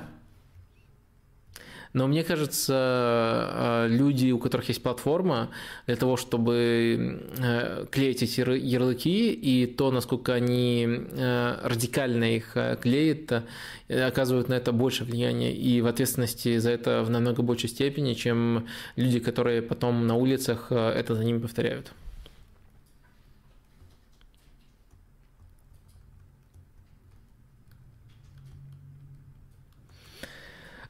С учетом проблемы страха, коротких розыгрышей, как насчет Солдатенко э, в сборной. А, я ценю глубину этого вопроса, что тут ну, нужно из Алании следить для того, чтобы понимать. А, это вратарь Алании, как вы уже могли догадаться или погуглить. И он прямо на уникально хорошем уровне э, пасует, именно не выносит, а ну, по сути такого, такого вратаря плеймейкера исполняет, пасует именно через дальние передачи, но направляет атаки, они просто, они, они, они просто примитивно бьет вперед. Интересный вариант. А, ну, предложить это Кафанову, Кафанову, он принимает решение по киперам. А, я думаю, у меня недостаточно, на самом деле, тут а, впечатлений. Я, я, я видел, что такое игра Солдатенко, но у меня недостаточно впечатлений, чтобы оценить его за пределами игры в пас. То есть, э, насколько он во всех остальных аспектах хорош, а э, вратари, которых выбирал Кафанов, они были прямо хороши. Причем это для меня загадка, вернее, это для меня загадка, а для тренера тренера его просто обычная работа. Э, как он еще угадывал, когда кто будет хорош, потому что Гильерми, когда ему доверились, был хорош, потом, казалось бы, Гильерми был хорош, ему уже доверяли, надо продолжать с Гильерми, нет, уже начинает играть Сафонов, и Сафонов тоже в каждом матче был просто э, превосходен. Так что про эти аспекты тоже не надо забывать. Вадим, здравствуйте. Э, по вашему мнению, распределение количества путевок на ЧМ э, для континентов справедливо? Смотря какая задача у нас стоит э, и что подразумевается по словам справедливо. Справедливо – это справедливо с точки зрения того, что вот э, у всех должны быть э, ну, по крайней мере, с учетом пары оговорок, соизмеримо равные шансы, чтобы увидеть команду из своего региона на чемпионате мира, либо а, справедливо с точки зрения того, что мы должны видеть 32 сильнейшие команды. Ну, понятное дело, что есть э, перекос в сторону справедливости задействования э, максимального количества регионов. Э, в каком-то роде это тоже справедливость.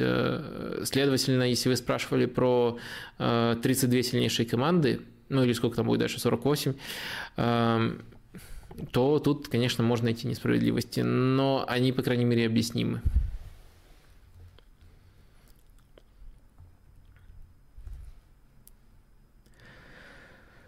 А, так, что еще у нас тут есть? А, Вадим, как удается избегать эмоционального выгорания? Вы даже паузы на сборной, вы даже в паузу на сборной не отдыхаете. Блин, ребята, вы вынуждаете меня, во-первых, краснеть э, такими, такими вопросами, потому что явно меня переоцениваете. А, во-вторых, э, говорить банальностями. И главная банальность, которая на самом деле для меня правда, если ты любишь свою работу, то ты вообще не работаешь. Я круглыми днями, считайте, отдыхаю. Я смотрю футбол, я читаю про футбол, который я обожаю, и я что-то делаю по футболу. И мне это тоже все в радость. И вы еще такие замечательные штуки пишете, и это меня вынуждает, э, не вынуждает, а побуждает и еще больше энтузиазма во все это закладывать. Так что все вот э, настолько просто, э, и, к сожалению, это тяжело спроецировать на ситуацию, когда ваша работа не равняется э, тому, что вы настолько сильно любите. Но если вдруг равняется, то вот, э, вот так легко это делается, ничего тут уникального, нету ни, никаких невероятных э, усилий воли тут тоже не присутствует. Просто, просто мне нравится футбол, у меня работа связана с футболом, и я каждый день осознаю, что я невероятно счастливый человек вот только по этой причине. Есть еще масса других, но по, по, уже по этой был бы невероятно счастливым. Ну, спасибо за вопрос, э, подняли мне настроение, может, я э, кому-то поднял. Так.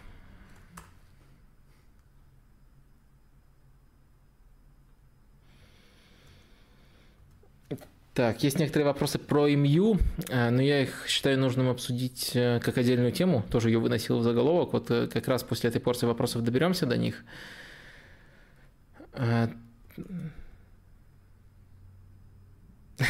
юниоры торпеды СК 92 года, где они сейчас. Да, это отсылочка к одному из предыдущих ответов.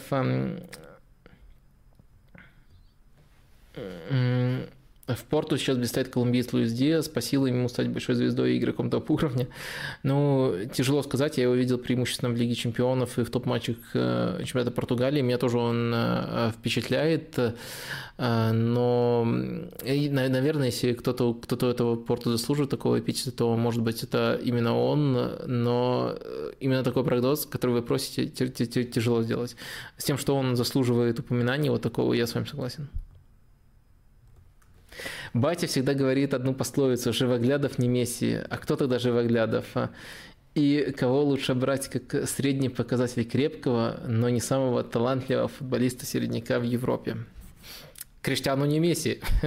вот, вот, э, вот вам э, и решение этой проблемы. Если серьезно, то не знаю. Мне кажется, тут эм, Тут, э, если уже говорить об этом как о пословице, то тут просто связано с тем, за какой э, клуб э, вы болеете. Если за Локомотив, то Живоглядов. Если за Арсенал, то кто, кто может быть из Арсенала? Лаконга не Месси. Эм, надо, надо, надо подумать. Мне почему-то так, так нравятся все футболисты Арсенала, что даже не хочется. А, Эль не Месси. Хотя это тоже э, под вопросом. Э, ну, в общем, э, да, тут серьезного ответа и не предусматривалось. Ладно, вот немножко поусмехавшись, давайте перейдем к теме Манчестер Юнайтед. И, с одной стороны, мне это безумно не нравится, искать э, Сушеру преемника до того, как он уволен. Но, к сожалению, этим э, занимаются сейчас и болельщики, и очень-очень солидная группа мировых медиа. И я, правда, очень много всего видел на эту тему, очень много фамилий видел. И, наверное, есть спрос на то, чтобы как-то эти варианты ранжировать. Вот именно в таком, именно в таком формате я хотел бы построить эту часть. А, ну, сначала, э, что у нас было, какая информация проскальзывала вот как раз в последнюю неделю. Почетина не проще вернуться э, в АПЛ, МЮ может пригласить его, если уволит Сульшера. Дальше МЮ хочет убедить Зидана сменить Сульшера на посту, э, хочет убедить Зидана сменить Сульшера на посту главного тренера. Роналду одобрит назначение Зидана в МЮ, если будет увольнение Сульшера. И потом еще был МЮ интересный Луис, Луис Энрике Тенхак, но приоритет это Роджерс. Вот Роджерс вырвался вроде как в лидеры в последнее время, в том числе потому, что Зидан вроде как отказался. Вот в, в этих слухах, конечно, можно и запутаться очень сильно, но суть в том, что кажется, несмотря на заверение самого Сушера о том, что его место пока в сохранности, эти поиски ведутся. Э, конечно, уходить в сами спекуляции э, мне не хотелось бы, но давайте вот просто фамилии, которые э, упоминаются, попытаемся рассмотреть применительно к текущему положению Манчестер Юнайтед. Ну, мне кажется, вы уже выучили это прямо наизусть, что непосредственно мой любимый вариант – это Зинедин Зидан. Есть очень много оговорок о том, сколько он хочет отдыхать, готов ли он сейчас вообще вообще приниматься за работу, готов ли он за работу в АПЛ приниматься и так далее, и так далее. Но мне кажется, что для того, чтобы решить э, ту, на мой взгляд, недооцененно трудную задачу, которая сейчас перед Суишером, потому что мне кажется, что проблема не в том, что он был э, добротным тренером для Юнайтед, а стал физруком. Проблема в том, что поменялись задачи, и они стали намного труднее, и э, одно дело добиваться достойного результата, когда ты полностью контролируешь процесс построения команды, другое дело добиваться результата и при этом еще максимально использовать э, Криштиану Роналду как новое лицо этого проекта. И именно с этим, именно в больших матчах у Сушера самые явные проблемы проявились. А, ну, Зидан э, – это человек, который может неочевидные решения этой проблемы предложить, э, по крайней мере, в это хочется верить. Если, если кто-то может, то это именно Зидан. А второй вариант по приоритетности, на мой взгляд, это Почетина. Мне э, нравится, как Почетина решает э, немного другую по типологию, но тоже схожую проблему в Париже. Там нет по-настоящему цельного рисунка пока что, но то, как Почтина адаптируется, я объяснял в одном из выпусков по мотивам Лиги Чемпионов, э, что он делает, э, даже два раза, по-моему, это проговаривал, вот э, можно найти там, где вот по мотивам Лиги Чемпионов обсуждали Париж, но то, что он делает, по крайней мере, это четкое признание того, что он отказывается от своего пути, и он пытается дать футболистам все еще четкие тренерские инструменты, как существовать вот в реалиях, когда ты, по сути, играешь в разбитую команду. А мне кажется, вот эта вот адаптивность э, и то, насколько здорово он отладил оборону, по сути, всем человек, э, даже против неплохих команд, это внушает оптимизм, и можно это вообразить и в Манчестер Юнайтед. Э, опять же, вот такую э, адаптивную версию Почтина. Не ту версию Почтина, которую, которую когда-то хотели пригласить, э, строить абсолютно собственный проект, то есть сделать Тоттенхэм но с намного больше, большими ресурсами, а там вообще страшно подумать, что Почтина, которого я считаю прекрасным тренером, может быть, даже гениальным тренером смогут сделать с такими ресурсами, а вот именно адаптивный Почтина, он бы тоже, мне кажется, проделал работу не, не, не хуже, чем Сушер, даже э, лучше. Ну и э, дальше э, в, в моем э, ранжире э, идет Брэндон Роджерс. А, мне кажется, он тоже э, в разных местах показал э, способность адаптироваться. А, он проделал хорошую работу. Конечно, сейчас эту работу немножко забывают из-за того, что пришел Клоп и проделал гениальную работу после хорошей Клопа, но он проделал э, после хорошей работы Роджерса, он проделал хорошую работу в Ливерпуле, он в Лестере, на мой взгляд, в плане адаптивности вышел вообще на новый уровень и сочетает то, что мы помним еще по Суонси, а Суонси Моррисей, если кто-то не помнит, э, при Роджерсе носил прозвище абсолютно заслуженное э, Суань Силона, э, потому что они были просто помешаны на контроле, и там была очень четкая структура, и там Роджерс даже в ВПЛ старался от этого пути не отходить и всем навязывать битву за центр поля, битву за владение, и там даже с такой связкой, которую вообще даже не, не знаю, смогу ли я когда-то забыть эту прекрасную связку, как я сейчас ностальгирую, Леон Бриттон и Джо Аллен э, в центре поля, выше еще Сигурсон играл. Даже вот с таким центром поля они э, регулярно у топовых клубов, по крайней мере, контроль выигрывали. Дальше, конечно, по моментам могло быть по-разному, но там очень четким путем развития была команда, и ее нельзя было назвать гибкой. В Ливерпуле это постепенно поменялось. Поменялось э, в сезон э, Суареса Старижа, э, этой связки, когда под них нужно было очень много адаптироваться, играть более вертикально. Ну и в Лестере это вышло на пик, так что Роджерс лучший британский тренер. Роджерс уже тренер с опытом работы в топ-клубе. Роджерс эм, очень адаптивный тренер, так что мне было бы интересно посмотреть на то, что он построит э, в этой ситуации в МЮ. Мне кажется, он тоже справился бы очень хорошо. Дальше вот в этом, э, в этом э, ранжире я бы поставил Сульшера, потому что Сульшер тоже определенные решения предложил. Особенно это касалось э, стартовых матчей, когда не было топовых соперников. Э, он показал готовность адаптироваться, готовность играть э, под Роналду таким образом, как ему удобно, когда нужно атаковать, когда у команды есть территория, и там были интересные находки в этих матчах. Матчи были разбалансированными с точки зрения допущенных моментов, и контроля не, не хватало, но, по крайней мере, неплохие решения Сульшера предложил, и сказать, что он совсем тут ничего не понимает, э, я не, не, не решусь. И вот э, Сульшер, который адаптируется, но адаптируется хуже, чем э, некоторые из других претендентов, он где-то вот на этой позиции находится. И дальше, мне кажется, тренеры, которые прекрасные тренеры, которые тоже упоминаются, Тенхак и Луис Энрике, ну, которые, которых я, я, я, я не хочу видеть в МЮ, я не хочу видеть, как им калечат карьеру. Ну, то есть я и других тренеров очень люблю, которых назвал, но а мне кажется, они в таких условиях смогут э, перетерпеть, переждать и потом уже что-то свое строить. А вот э, эти ребята, э, мне их просто будет жалко. Мне кажется, что у них очень четкая философия у того и другого, и мне не хотелось бы наблюдать вот за их попытками выживать в таком стиле. То есть, если вы их приглашаете, давайте убирать Криштиану. То есть, настолько прямо я готов сказать. Эти тренеры того стоят. И если вам интересен такой проект, значит, ну, переобувайтесь. Не, не, не Луис Энрике, не Эрик Тенкак виноваты в том, что вот вы решили внезапно сделать этот гениальный маркетинговый ход. А, в общем, а, у меня а, такая иерархия, и, по-моему, еще было несколько вопросов дополнительных про Манчестер Юнайтед, которые я выписал.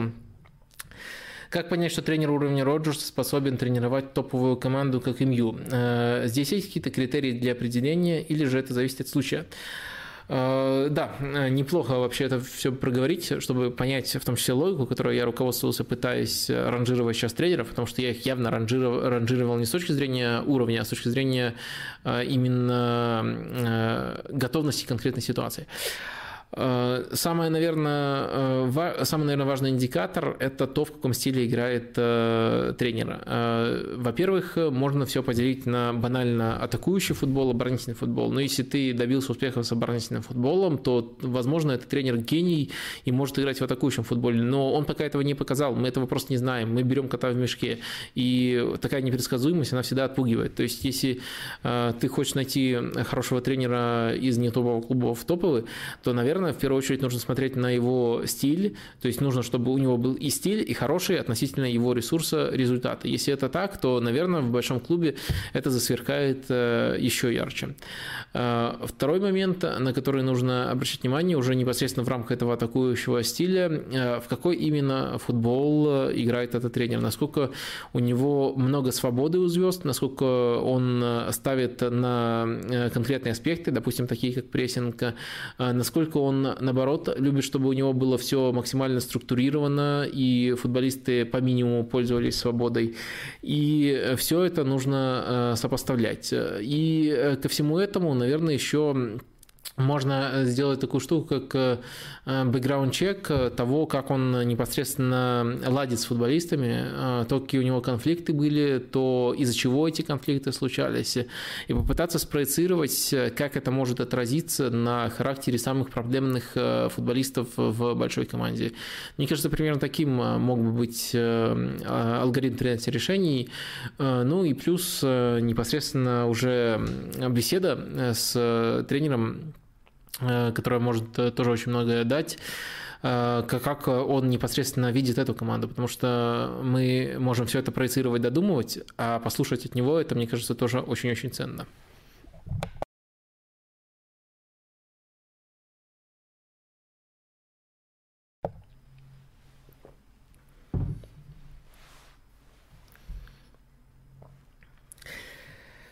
Так, с тренерами для Манчестер Юнайтед э, э, разобрались.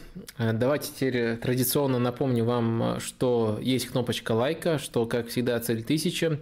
Вас сейчас смотрит уже почти 650 человек. Спасибо всем, кто смотрит в лайве. Пожалуйста, не забывайте жмякать на эту кнопочку. Это помогает проекту развиваться. А мы идем дальше по вашим вопросам. А, Вадим, вы считаете, что Карпин больше медийная фигура, чем тренер для сборной? Э, э, простите, э, вы не считаете, что Карпин больше медийная фигура, а не чем тренер для сборной? И условный Николич или Мусаев были бы лучше, или Федотов, или Осинкин, или больше нет или, которые выжимают максимум из средних составов. А Карпин из среднего состава мало выжимал, особенно вот э, в лучший сезон, когда были и Норман, и Шумуродов, э, и в какой точке он взял команду, и как он ее перестроил на абсолютно другой стиль. То есть, мне кажется, Карпин как тренер абсолютно доказал, что он готов тренировать э, сборную. И, ну, мне не кажется, что Николич вообще смешно, э, Мусаев э, э, принципиально лучше. Федотов, да, ну как, как я отношусь, у Осинкина маленькая выборка, хотя очень интересно за крыльями следить. Федотов, вы знаете, как я отношусь к Федотову, это очень сильный тренер, не знаю, э, не знаю, почему он э, до сих пор не в сборной, но, может быть, он свой проект не захотел бросать, может быть, действительно Карпин тут где-то и медийностью взял, но вы сильно принизили уровень Карпина и возвысили уровень некоторых, на мой взгляд, не настолько сильных тренеров.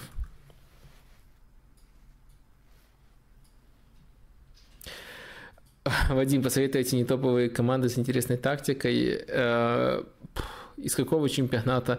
Я, по-моему, каждый, каждый, каждый, каждый выпуск этим занимаюсь. Ну, давайте коротко. Э, ну, Брайтон, Лидс, э, традиционный выбор из Англии. Э, Кристал Пэлас в этом году тоже к ним рвется, старается стремительно присоединиться при Патрике Вейра. Есть Ланс, который регулярно рекомендую. В Италии, ну, Эмполи просто прекрасен. Кого еще? В общем, тяжело так сходу. Штутгарт по-прежнему очень хороший в Германии, если говорить о не топовых командах. Сходу немножко трудновато. И не конкретно так, а прямо из э, всех чемпионатов. Но я думаю, кого-то из них вот вы можете выбрать.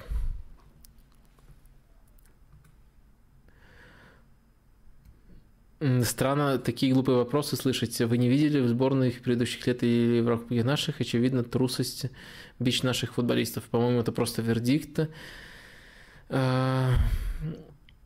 Пару слов о сборной Украины. Украины. Э, простите, э, пока не смотрел сборную Украины. Вы, наверное, знаете, что я вообще очень э, мало смотрю сборных. Ну, то есть я когда для текста надо... Если бы Украина вышла, я бы ее отсмотрел несколько матчей.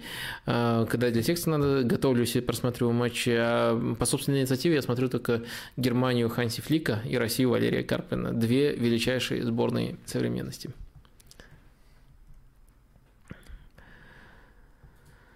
Как вы считаете, сможет ли Карпин, проиграв таковые матчи весной, не сдаться окончательно и готовить новый состав э, со своей философией к следующему отборочному циклу на Евро-24?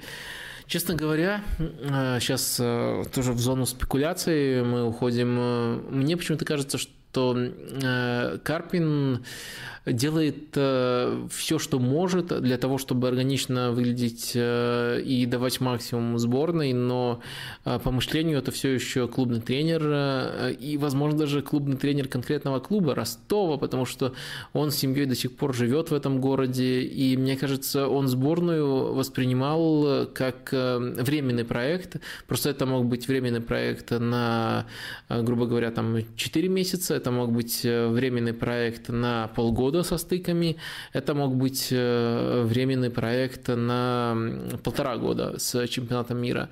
Но дальше, ну, опять же, очень тяжело прогнозировать не просто текущие мысли людей, а мысли этих же людей в будущем, и тут в голову Карпину не залезешь, но мне почему-то кажется, что, э, что он в сборной не останется после 2022 года, э, даже если все, даже если не пройдет стыки, даже если пройдет, мне кажется, э, все-таки все, все, все-таки он найдет клубную работу. Но это, это скорее на ощущениях. И опять же, я сказал, что мы в зону спекуляций тут уходим. Это я не очень люблю.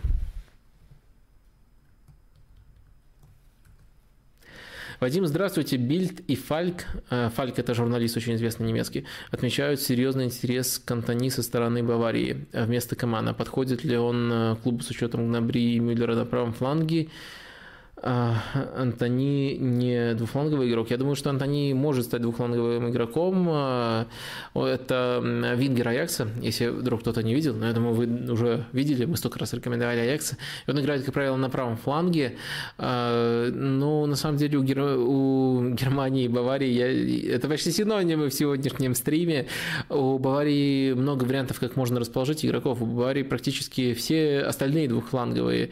И мне кажется, у Антони тоже есть потенциал для того, чтобы играть на любом из флангов. Просто в Аяксе он чаще справа играет, потому что там очень четкая структура. Левый фланг работает в одном режиме, правый фланг под изоляцией. В изоляциях Антони очень хорош, как и Коман, э, в принципе.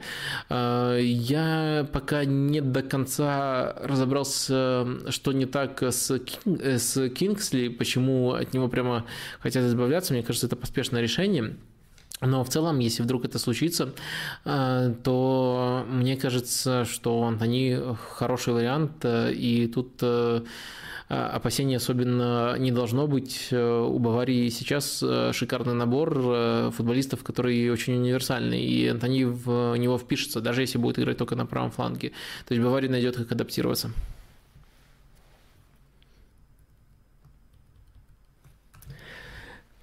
Привет, Вадим. Бавария в Лиге Чемпионов за последние два с половиной сезона самая совершенная команда, и это при том, что Бавария может играть еще лучше. Что скажешь?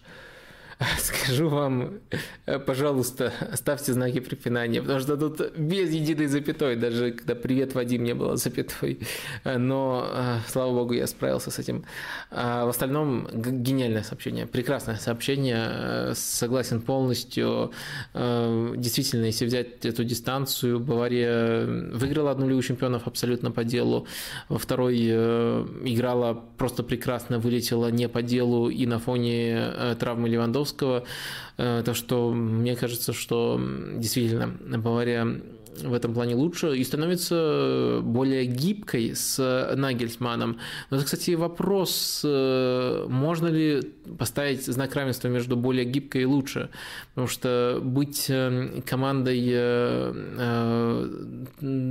другой, командой, скажем так, одной схемы, потому что при, при флике тоже Баварию можно было назвать гибкой, но они всегда следовали одной схеме, одной структуре розыгрыша, одной структуре прессинга, и э, гибкость проявлялась в том, что они могли играть и э, чуть садясь к своим воротам на контратаках э, и прессингуя, и когда им отдают мяч, вот в этом их была их гибкость. Сейчас становится больше арсенал схем, больше арсенал вариантов розыгрышей. Это не всегда ведет к тому, что команда становится из-за этого прямо сильнее. Иногда иметь один гибкий вариант и владеть им идеально может быть лучше, чем иметь э, э, много направлений гибкости. Фух, ну я надеюсь, что я не запутал вас. Э, вроде я постарался все эти штуки разграничить. А, Вадим, добрый вечер. Что вы думаете про Тиаго в Ливерпуле? Подходит ли он Ливерпулю? А, я очень четко понимал, зачем Тиаго приходит э, в ту полузащиту, которая была на тот момент у Ливерпуля. А, это игрок, который может быть неплох в прессинге. Хуже, конечно, тех киборгов, которые были у Ливерпуля, но при этом дает э, намного больше креативности, намного больше мышления в центре полузащиты, которого Ливерпулю отчаянно не хватало. Этот план пока не срабатывает полностью но частично не срабатывает из-за того, что тяга не, не может себя в оптимальной готовности держать, не может быть достаточно часто готовым играть и здоровым. Если бы эта проблема решилась, я думаю, Клоп, Клоп нашел бы, как его внедрить. Он очень сильно его хотел в команду, и, к сожалению, все упирается вот в такой банальный факт. Пока, да, пока это не работает, не, нельзя этого, нельзя этого игнорировать.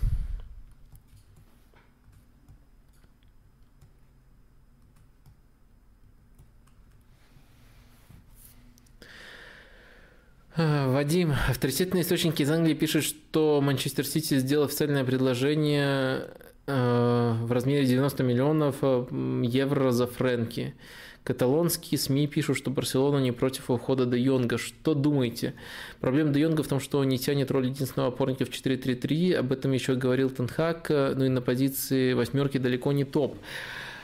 Фух, сколько много всего вопрос, в, в вопросе. Э, слушайте, а упоминайте, пожалуйста, вот когда так формулируете, какие конкретно СМИ. Дело не в том, что я э, сомневаюсь в вашей оценке, но потому что даже авторитетные СМИ могут быть разными, между ними тоже может быть разница. Например, The Telegraph считается авторитетным СМИ, и на фоне э, Daily Mirror это авторитетная СМИ, но на фоне Атлетика и BBC с Guardian это уже, на мой взгляд, такое себе.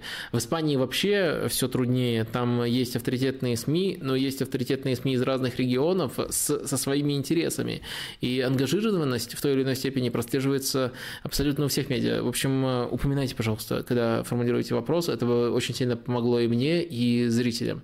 Так что давайте просто принимать эту информацию как вводные данные, но так бы я мог чуть более детально еще ответить. Что касается Фрэнки де Йонга э, и э, позиции в Барселоне нет. Я не думаю, что проблема в том, что он не тянет роль единственного опорника. Вернее, это правда, что ее не тянет. Он не играл таким образом в Аяксе. Опорника там играл Лассе Шоне. Фрэнки де Йонг играл рядом с ним в более свободной роли.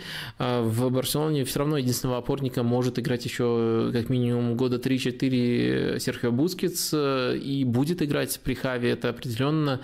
Что Фрэнки Фрэнки де Йонг не топ в роли восьмерки, ну, это вопрос.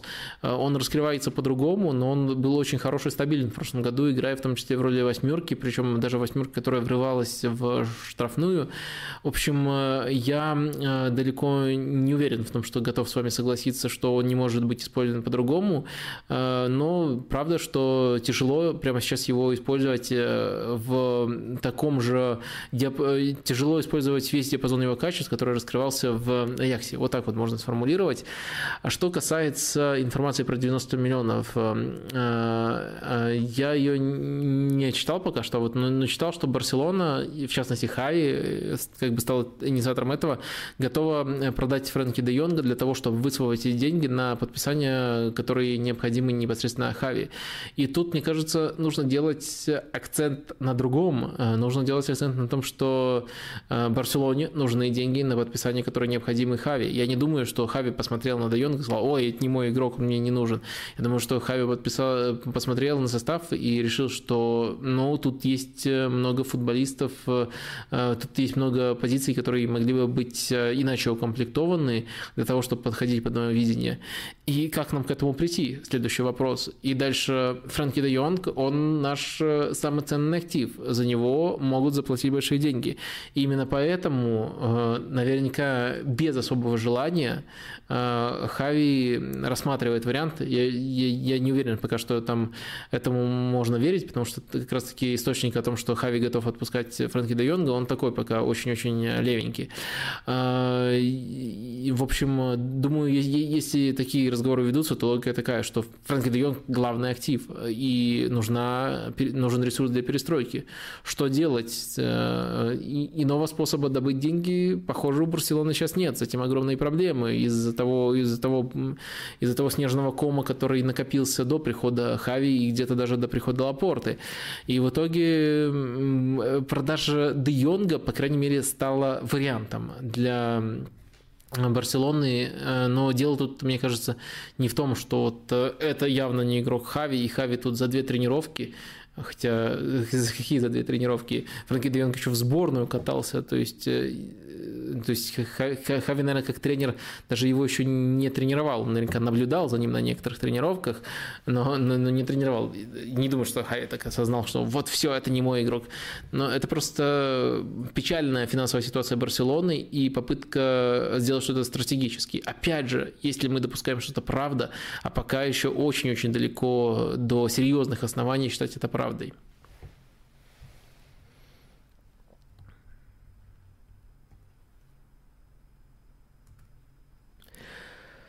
Вадим, что скажете о результатах Севильи? В чемпионате все прекрасно, в Лиге чемпионов полный провал. Про Севилью я говорил подробно в одном из разогревов при севильском дерби. Я там очень четко, на мой взгляд, сформулировал а, проблему, которая появилась у Лапитеги в этом сезоне. И она, как бы это странно не звучало, это слишком большое количество футболистов, потому что Севилья в прошлом году играла, по сути, в 14 игроков. А, то есть очень четко можно было обозначить 7-8 э, футболистов, которые выходят практически в каждом матче. Невероятная сыгранность есть э, скучный, но понятный позиционный футбол от Лапитеги, очень поставленный прессинг. И сейчас в каждом матче э, Лапитеги приходится делать намного больше изменений, чем он привык, при том, что глубина состава стала намного сильнее впечатлять, при том, что пришли хорошие футболисты, но вот эти изменения, мне кажется, они серьезно бьют по стабильности Севильи, плюс еще немножко не фарта было в Лиге Чемпионов, э, особенно в последнем матче, там очень странный был эпизод с пенальти, который очень сильно повлиял на содержание, э, содержание игры э, против Лиля. Но не в этом суть. Везде причина индивидуальная, индивидуальная. Ну и в Ла Лиге, честно говоря, я думаю, если бы Севилья играла своим прошлогодним составом, то есть если бы Севилья не приняла это стратегическое решение перестраивать состав для того, чтобы в будущем стать более, более качественной командой с более глубоким составом, если бы они не приняли вот это решение решения а, сохраняли верность тому, что вот у них работало раньше. Мне кажется, и в чемпионате Испании больше очков было набрано. Так что я думаю, что Севилья стала слабее, чем в прошлом сезоне, а, но если все пойдет оптимально, то они стали на какое-то время слабее, когда все эти футболисты адаптируются, когда все они изучат систему Лапитеги, э, которая, опять же, может не нравиться. Вероятно, вам не понравится, если вы часто смотрите эту команду. Не представляю, когда может понравиться, если вы часто смотрите эту команду. Э, но она очень э, понятная, и она требует очень высокой слаженности от футболистов. Когда они ее изучат, наверное, Севилья станет и глубже, и сильнее. А пока вот этот период период у них, э, период нестабильности, и даже в чемпионате, думаю, они могли бы больше очков набрать, если бы придерживались э, своего стартового пути. При этом интересно, что в чемпионате ведь э, невероятно открытая ситуация сейчас в Испании, и, возможно, если это вообще можно было предвидеть, ну, в целом к этому были предпосылки. Э, у всех, э, по всем большим клубам были вопросы. Э, если это можно было предвидеть, то, возможно, стоило делать со старым составом ставку общей на этот сезон Севильи и мечтать о чемпионстве. Вот, это, вот, вот такая вообще экстравагантная мысль. Но я несколько раз словился вот на этой теории, так что, может быть, так стоило поступить. Во время интервью с Карпиным спрашивали про атакующий стиль и не могли понять, э, почему пропустили так мало. А, по твоему мнению, за счет чего смогли поставить оборону? Да не смогли ее поставить. Сборная России очень э, средненько оборонялась. Вратари тащили, фартило. Я, я не увидел хорошей обороны сборной России при Карпине. Э, я увидел э, попытки прессинговать, я увидел э, попытки дать команде инструмент для того, чтобы переносить давление, когда, очевидно, прессинг не получался. Но вот между этими аспектами я увидел много паники и много очень-очень хороших сейвов, как от Гильерми, так и от Сафонова. Так что хорошая оборона Э, ну, можно просто Кафанову за выбор вратарей похлопать и непосредственно вратарям похлопать. Хорошей обороны у сборной России при Карпине я не видел.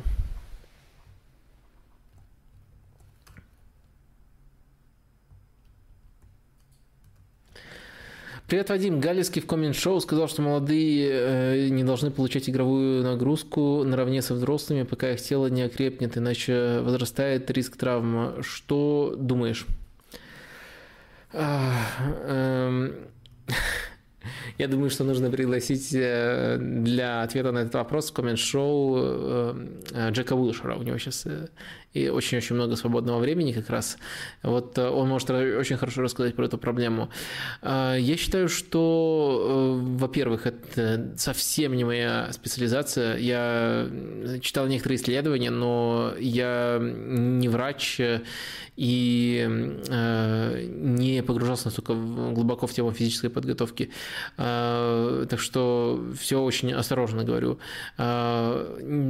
Безусловно, для ряда футболистов такая проблема существует. Безусловно, каждый случай, он индивидуален, и мне кажется оптимальным подход, во-первых, э, индивидуальный к каждому конкретному случаю, то есть вообще, безусловно, допускать, что такое возможно, что игрок готов с точки зрения техники, с точки зрения уровня играть в АПЛ, ну или в РПЛ, а, поскольку вы к Галицкому отослались, но его нужно попридержать из-за вот этого, из-за этого физического вопроса. То есть изучать э, его тело, изучать его возможности, и сейчас, насколько я знаю, есть очень много методов для того, чтобы индивидуально проводить э, такой анализ по разным футболистам.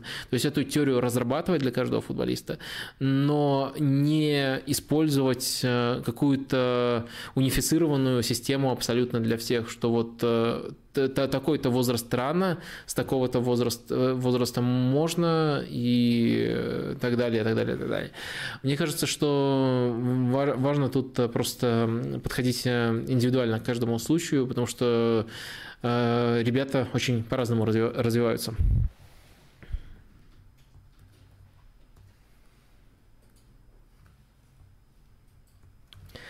Извините, что продолжаю тему Баринова. Нет явного кандидата, Куликов еще не готов, Фомин сам играет выше, э, то почему не использовать э, схему с парой центральных полузащитников 4-2-3-1 или 4-4-2 и так далее? А, ну, если мы говорим в реалиях сборной Карпина, то потому что 4-3-3 это схема, с которой удобнее всего воплощать э, его прессинг, и этот прессинг снова будет э, нативная интеграция моего собственного видео. Э, этот прессинг очень похож на ливерпульский вариант. Как именно он работает, я вот видео последнем буквально на этом канале, можете заглянуть после стрима посмотреть, э, объяснял. Так что тут для меня ответ очевиден, почему не другая схема у сборной России. И, по-моему, очень показательно, что каждый матч сборной России именно по такой схеме начинала. И даже когда Карпин до матча чувствовал угрозу, как со Словакией, он угрозу угрозу того, что не получится так, так, так, так сыграть э, э, цельный тайм даже, э, он пытался стартовать 4-3-3 и на 5-4-1 перестраиваться с опусканиями Баринова, но потом сказал, что это запутало команду, а не помогло.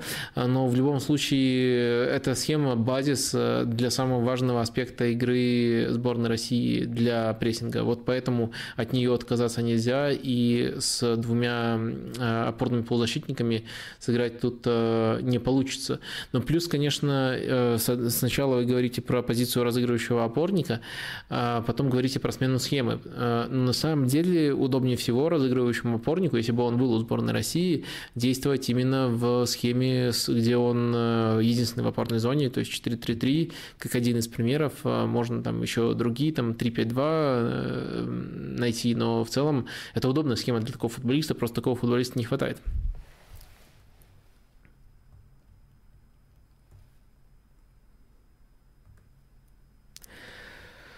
Так, э, давайте немножко отвлечемся от э, вопросов, которые в чат прилетают, и поговорим на следующую тему, которая попала в стрим как важная недельная тема. Э, в целом нужно немножко про э, Барселону поговорить, э, и я достаточно подробно отвечал на вопрос про Де Йонга, потому что на самом деле тоже думал эту тему затронуть, но главное, конечно, что случилось, я напомню, мы Хави на прошлом стриме обсуждали и на позапрошлом тоже, потому что давно известно о его приходе в Барселону, и пока фактур очень мало, пока приходится высасывать некоторые вещи из пальца, там теоретизировать о том, насколько правильные и неправильные правила он вводит. Но на самом деле очевидно, что на бумаге это все прекрасно, но пока нет э, игровых э, оснований для того, чтобы его анализировать. Они появятся как раз вот уже, первые из них появятся как раз-таки после дерби с Испаньолом. Хави дебютирует в эти выходные. Можете даже включить этот матч, там будет разогрев перед матчем, и я там что-нибудь расскажу конкретно предматчевое. Но на этой неделе надо, наверное, про главное событие поговорить, про возвращение Дани Алвиса и про то, что это значит для Барселоны. Основной аспект, я думаю, все уже раскрыли про то, что словами Бускетса, по-моему, это можно сказать, о том, что возвращается игрок с нужным духом э, для Барселоны. И, по-моему, так, так или иначе все э, эту идею ретранслируют. И, наверное, это также чувствуется внутри коллектива. Э, чувствуется, что вот такой эм, носитель духа барселонского, негласный помощник Хави приходит, которого он очень хорошо знает. И это абсолютно нормально, учитывая, что он приходит как свободный агент на самую маленькую из футболистов основного состава зарплату. Так что, мне кажется, это красиво во всех отношениях, в том числе в отношении к Алвису. А, если вспоминать, э, как он уходил из Барселоны, я напомню, несмотря на его статус а, локальной легенды, он не хотел уходить из Барселоны, его, по сути, ушли из Барселоны, и он очень хотел вернуться в Барсу, возвращается в такой интересный момент, э, когда команду возглавил Хави. Все тут очень красиво, но, э, честно говоря, э, мне кажется, что Дани Алвис может быть очень полезен на поле. Об этом говорят уже меньше, но мне кажется, по крайней мере, каждый раз, когда я его видел, неважно в каком возрасте, и на Олимпиаде, и за сборную Бразилии, это, и ну, в чемпионате Бразилии там у него немножко другие позиции, я очень мало его там видел, но вот вот э, на таком уровне у Титы в сборной Бразилии э, на Олимпиаде с э, более юными товарищами, он меня все еще впечатляет, как просто-напросто топовый представитель своей позиции. Мне кажется, он стал немного другим, понятное дело, он не такой резкий, он уже больше, больше разрывается между позицией ложного фулбека, который ведет игру и очень умно пасует из полузащиты, и крайнего защитника, который подключается в атаку и может где-то не, не успевать, но в целом э, вот этот интеллект, невероятный интеллект игровой, который позволяет Дани Алвесу понимать, когда, э, какую роль лучше на себя примерить, и э, просто мастерское владение той и другой ролью, мне кажется, это может быть востребовано и в Барселоне, э, тем более на этой позиции периодические кризисы у Барса случаются, наверное, вариант, с которым Хави нужно работать долго долгосрочно, это Дест. Есть универсальный Серж Роберто, который не очень любит играть на этой позиции, но может там играть но был даже отрезок, когда Дест играл Вингера, и все равно кому-то приходилось играть на позиции правозащитника. В общем, по-моему, это еще и с игровой точки зрения очень-очень хороший трансфер.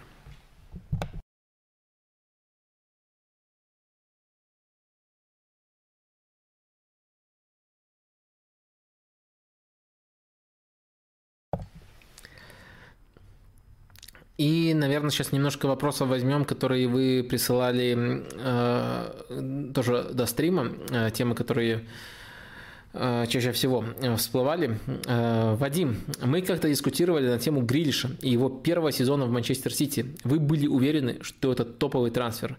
Я утверждал обратное. На мой взгляд, он не заиграл, и я скорее был прав, чем нет. Поменялось ли ваше мнение? Во-первых, подтверждаю, я был в восторге от этого трансфера на первом, первом этапе, когда он только переходил. Во-вторых, заиграл, не заиграл, это чуть уже более трудная тема. Мне кажется, он может э, считаться даже провалившимся на, на текущий момент для тех, кто смотрит Манчестер Сити только в больших матчах, потому что там всегда были в разной степени вопросы, и показательно, что в последнем из этих больших матчей вообще Грилиша не было в стартовом составе. Это намного важнее любых э, локальных комплиментов, э, которые можно проследить через важные метрики по продвижению мяча, где Грилиш все еще очень-очень силен, э, и игры его в не самых топовых матчах. В этом типе матчей даже с с левого фланга, даже на позиции, которая его сильно сковывает, он себя проявляет достойно. То есть, если, если смотреть все матчи, я не согласен, что он провалился. Но, конечно, он не стал топовым трансфером. Конечно, я на данный момент ошибался. Но в то же время, тут мы как раз органично подбираемся к, ко второму вопросу, который связан тоже с Гридичем, уже от другого слушателя. Левый вингер – единственная позиция для Гридича в Манчестер Сити. В чем англичанин уже хорош и в чем ему стоит прибавить, чтобы играть в основе Манчестер Сити? Позиция. Самое главное вот объяснение этому расхождению, для меня, по крайней мере, это то, что он играет совсем не там, где ожидалось. Я понимаю, что в Астон он тоже играл на левом фланге значительное количество матчей, но у него была другая роль, он не был прикован к этому флангу, а тут он не просто играет на, левом фланге, тут он играет на левом фланге достаточно прикованного к флангу футболиста. Давайте уже Э, чтобы не скучала наша доска, я ее э, достану и объясню э, кое-что. Манчестер Сити вот так примерно располагается. Грилиш играет тут, и важно, что, помимо всего прочего, что его главный партнер по этому флангу – это Канцелу. Канцелу, который предпочитает смещаться тоже в полуфланг и атаковать через эту зону. Полузащитник может еще выше подниматься, например, но Канцелу занимает эту зону, и Грилишу приходится играть очень часто человек, который просто дает ширину. Вот это точно неудобная ему роль, и э, очень по-разному, на мой взгляд, он мог бы открыться, намного лучше раскрыть свои качества, при том, что э, если смотреть все матчи, даже сейчас я не согласен, что он каждый матч там лажает, наоборот, очень много хорошего можно увидеть даже вот в такой роли, если смотреть э, не топовые матчи.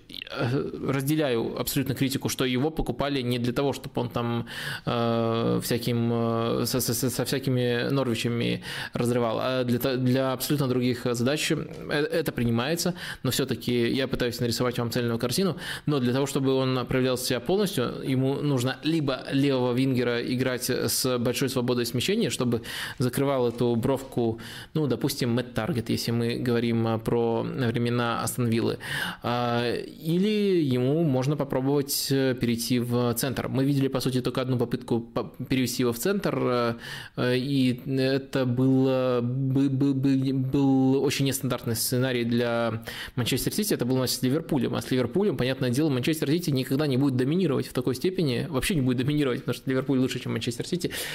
А, а, ладно, это спорно, но доминировать точно не будет, как против других команд Манчестер Сити. И только там он играл ложную девятку. Эта попытка была перевести его в более центральную зону. В остальных играх он был слишком привязан к этой позиции. Это важная проблема. Я думаю, он как восьмерка может э, интересно себя проявлять. Э, что-то вроде аналога Давида Сильвы. Э, футболиста с такими качествами сильно не хватает Манчестер Сити после того, как Сильва ушел. И я читал в Атлетике инсайды о том, что план использовать его таким образом присутствовал. Дальше наложились конкретные обстоятельства и форма конкретных футболистов. Например, если бы не случилось э, такой жуткой истории Э, вернее, если бы не вляпался в настолько жуткую историю Бенджамин Менди э, с обвинениями в изнасиловании, и если бы на него мог рассчитывать Гвардиола, если бы он был в хорошей форме, слишком много если бы, то тогда бы левый фланг был немножко другим, более вариативным, э, и Канцелу, может, чаще выходил бы справа, и абсолютно другая динамика была. Или если бы Бернарду Силва, которого, которого хотели для того, чтобы увеличить свой трансферный бюджет, продать в другую команду, возможно, пришел бы вместо него, не вместо него, а за счет этой сделки, там, тот же Харикейн, если бы по другим трансферным сценариям все развивалось, тогда бы, возможно, было другое использование Грилиша, но в итоге все так наложилось, что Грилиш закован в одну эту позицию. Я не думаю, что это долгосрочный тренд, но а, мне кажется, что эта, эта позиция его сильно ограничивает. Насколько он провалился в рамках этой позиции, но он точно не соответствует моим ожиданиям и тем, которым вот я позиционировал. Э, но позиция, что он дно, это тоже, на мой взгляд, э, э, явное передергивание и притворство, что определенных фактов просто-напросто не существует, определенных матчей просто-напросто не существует. В общем, э, э, такая ситуация с Джеком. Интересно с ним будет следить. Мне кажется, что это все-таки недолгосрочная фигня, что постепенно он получит возможность себя раскрывать иначе в Манчестер Сити. Есть больше одной позиции, где больше одной роли, даже так правильно сказать, а не позиции, где это возможно. И думаю, постепенно э, Гвардиола наэкспериментируется и найдет необходимый баланс. Как думаешь, почему Поч не ставит Вейналдума в старт, кроме последнего матча ЛЧ? А, ведь э, с его слов он мечтал о нем со времен Ньюкасла. Есть теория заговора латиноамериканцев в пользу Паредеса. И кого бы ты выбрал э, в напарнике Верати? На самом деле у э, ПСЖ не так уж много матчей было, где все доступны. А, и, с одной стороны, мне кажется, не заговор, заговор латиноамериканцев способствует тому, чтобы в них некоторых играх выходил Паредес, а просто-напросто то, что он э, самое близкое, что у Парижа есть к Бускетсу, особенно когда нет Верати, он может э, образовывать связь с Лео Месси. Опять же, пока все это сыро, не работает, и сам Лео не оправдывает ожиданий, но, по крайней мере, зачем нужен Паредес в таком составе, в такой конфигурации, э, и какие проблемы могут испытывать без него, я понимаю. Паредес – это доставка мяча на Месси, и это, в принципе, принципе, логично. Э, что касается в целом ситуация с Вейналдумом, э, мне кажется, что он стал тоже заложником э, сценария, где сначала было одно планирование у Парижа, потом все несколько раз за это поменялось, совершенно другой состав получил Почетина, и поэтому есть расхождение между тем, как он собирался использовать конкретных футболистов и сколько времени они получают сейчас. Ну и плюс я бы отметил форму Андре Андре Эреры на определенном этапе сезона был отрезок, когда он был просто прекрасен, и э, мне кажется, это прямые конкуренты. И в целом э, Вейналдум класснее, но э, если между ними выбирать, то на, том этапе было логично выбирать Эреру, но в целом э, я, я, я думаю, он еще свое время получит, хотя вот тут очень много оговорок у Парижа, и, и, которые исходят из доступности футболистов, э, и которые исходят из того, как нужно Э, отказываться от каких-то идей и балансировать команду.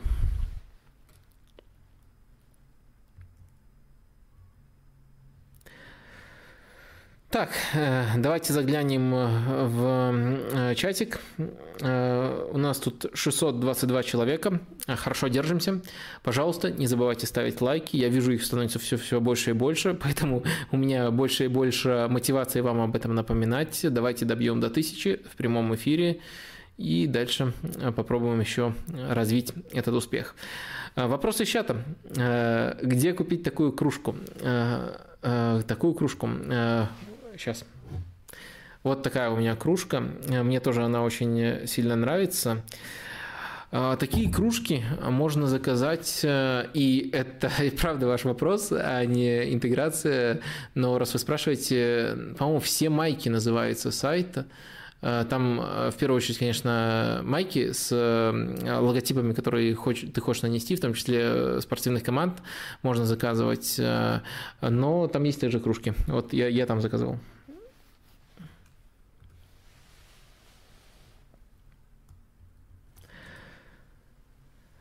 Считаете ли вы проблемой, что мешки в кавычках, мешки в кавычках имеют по 2-3 состава топ-игроков, и часть из них сидит на лавке э, больше, чем играет. Э, более равномерное распределение игроков было бы лучше для футбола.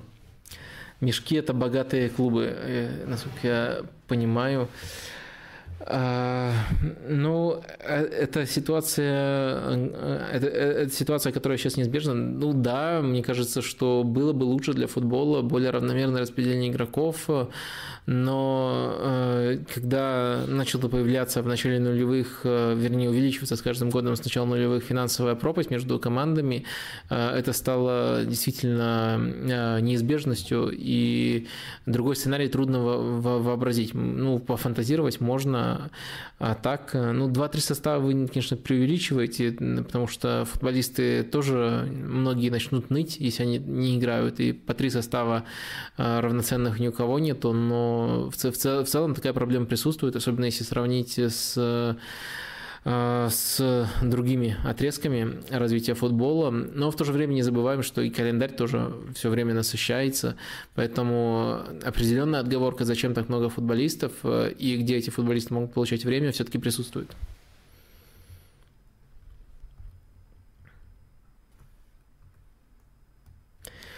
Так, про Де Йонга отвечал. Вадим, давай забухаем. Э, я не пью. Только по очень важным поводам и очень дорогой виски. Но не помню даже, когда последний раз это было. Э, новость из разряда фантастики. Но что думаешь о том, что шейхи могут купить «Спартак»? Э, я отвечал на, прошло, на, на, на прошлом стриме рассуждал про это. Просто посмотрите. Я, я в это не верю. Я постарался конструктивно объяснить, почему я в это не верю.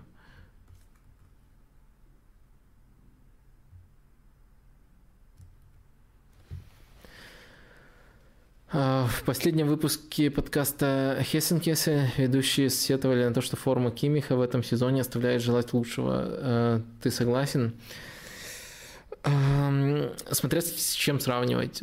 Мне кажется, что Кимих по-прежнему в топе игроков своей позиции, но если сравнивать его с э, лучшими образцами, я, кстати, этот выпуск пока не слушал, и э, корректнее всего послушать, а не отвечать на вольный пересказ чьих-то слов. Чьих слов. Но если сравнивать с э, лучшими образцами прошлого сезона, то не, не, и позапрошлого, то не кардинально, но да, я могу с этим согласиться.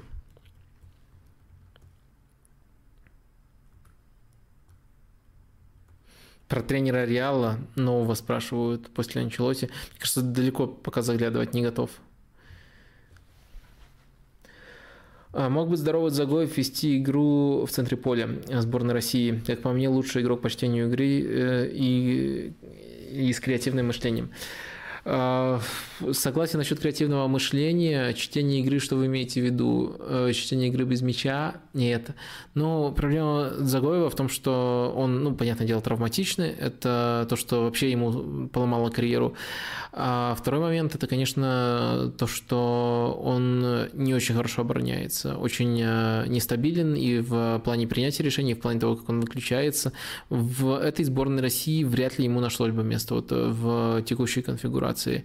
С точки зрения того, как он играет в пас, да, в центре поля, так, такой игрок это было бы шикарно, если бы у него еще не было недостатков. А так получается такой, и это, наверное, будет комплиментом, русский Фабрегас.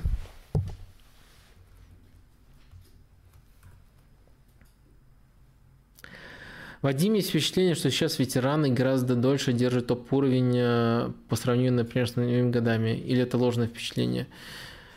Э, нет, это не ложное впечатление. Э, это и на больших выборках тоже э, проявляется. Недавно на Атлетике был текст про пиковый возраст футболистов разных позиций.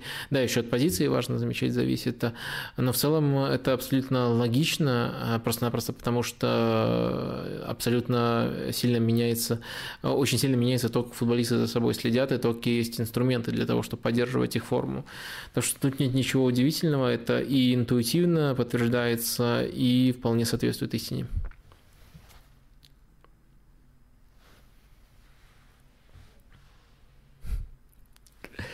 Здравствуйте, Вадим. У меня вопрос. Нужны ли в отборочных циклах в Европе сборные картики, которые проигрывают по 10-0 и 9-0? Я хочу вас э, специально поблагодарить за то, что вы не включили сюда счет 8-0. Э, таким образом просто могла и сборная Беларуси попасть вот в этот э, список, и пришлось бы ее тоже убирать. А так, а так согласен с вами полностью. Давайте уберем вот, вот этот вот мусор.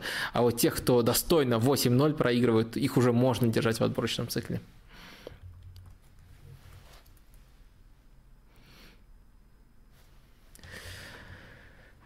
Что думаете про Алса в Барселоне? Отвечал.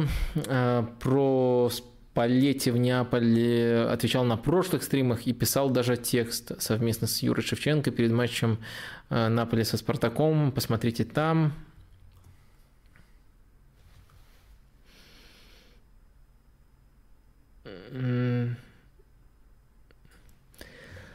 Ох, какой большой вопрос в несколько сообщений. Ну, давайте посмотрим. Я надеюсь, что он интересный.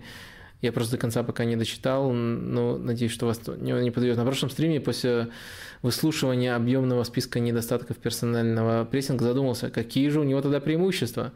Почему, э, также почему с ним никто не заигрывает через перечисленные приемы, если заигрывает, почему это не может сработать, может не сработать. Э, дальше перечисляются приемы, насколько жизнеспособен прессинг на высшем уровне в Лиге чемпионов, существует ли он в чистом негибридном виде. Прошу прощения за трехстраничный вопрос, заранее спасибо и мое восхищение. А, ну, на самом деле, э, Спасибо и вам, потому что это важный момент, и я думал, что достоинство персонального прессинга настолько очевидны, что сразу начал, описал его и сразу начал объяснять, э, в чем могут быть потенциальные недостатки. Но достоинство в том, что абсолютно все короткие варианты для развития атаки перекрыты, но просто вот с каждым футболистом находится прямой оппонент. Вот в этом и заключается персональный прессинг, свободен только вратарь, и он либо выбивает мяч э, э, вперед, либо выбивает, либо не выбивает, а дает его в борьбу, в давление и под персональный прессинг. А, это основное достоинство, и это может работать на любом уровне, очень здорово, очень слаженно.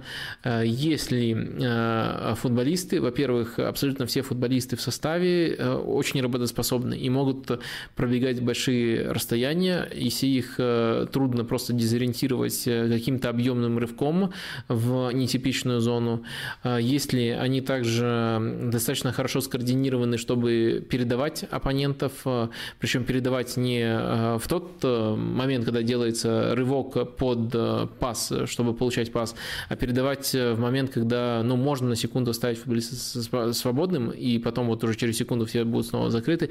Если вот это все координируется очень здорово, тогда это рабочая модель, и очень тяжело, тяжело что-то ей противопоставить. Но в то же время как раз-таки на этих моментах координации и на тех аспектах, которые я описал, еще вот в прошлый раз, объясняя это явление, э, и пытаются играть те, кто его взламывают. И нет э, какого-то универсального рецепта, как всегда быть надежным, либо как всегда э, избегать ошибок, либо наоборот ловить на ошибках персонального прессинга. Все индивидуально в каждом матче, и всегда, всегда будут плюсы, минусы, уязвимости. И, конечно, очень сильно в качество игроков упираешься. Я, например, не считаю, что в персональный прессинг получится сыграть по-настоящему здорово, если у тебя нет футболистов, которые готовы прямо очень-очень много бегать. Это, казалось бы, простая, простая штука, но именно по этой причине э, очень многие топовые клубы должны прессинговать иначе. Э, я не думаю, что обязательно сразу бы там Гвардиол, Клоп и так далее начали бы переключаться на персональную модель, если бы у них были такие ресурсы, которые не, которые не в которых нет необходимости экономить силы своих звезд, но для кого-то просто зонный вариант, он по определению ближе, и они лучше понимают, как его налаживать, но в целом тут э, всегда нужно учитывать баланс абсолютно всех качеств.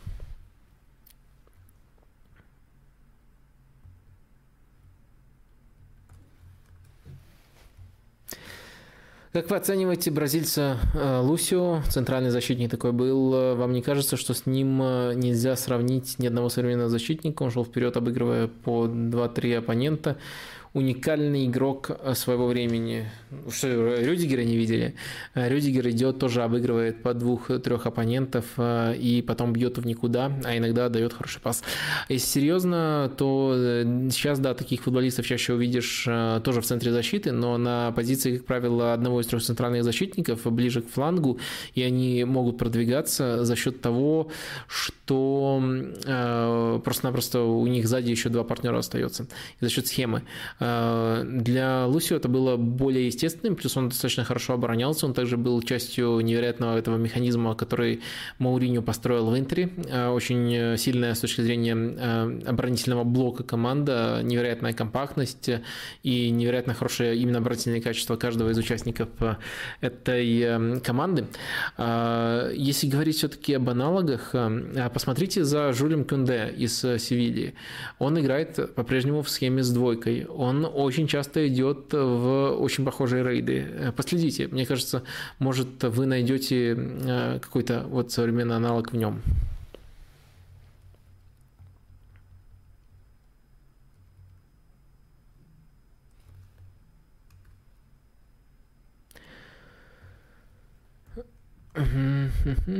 Так, что тут еще было?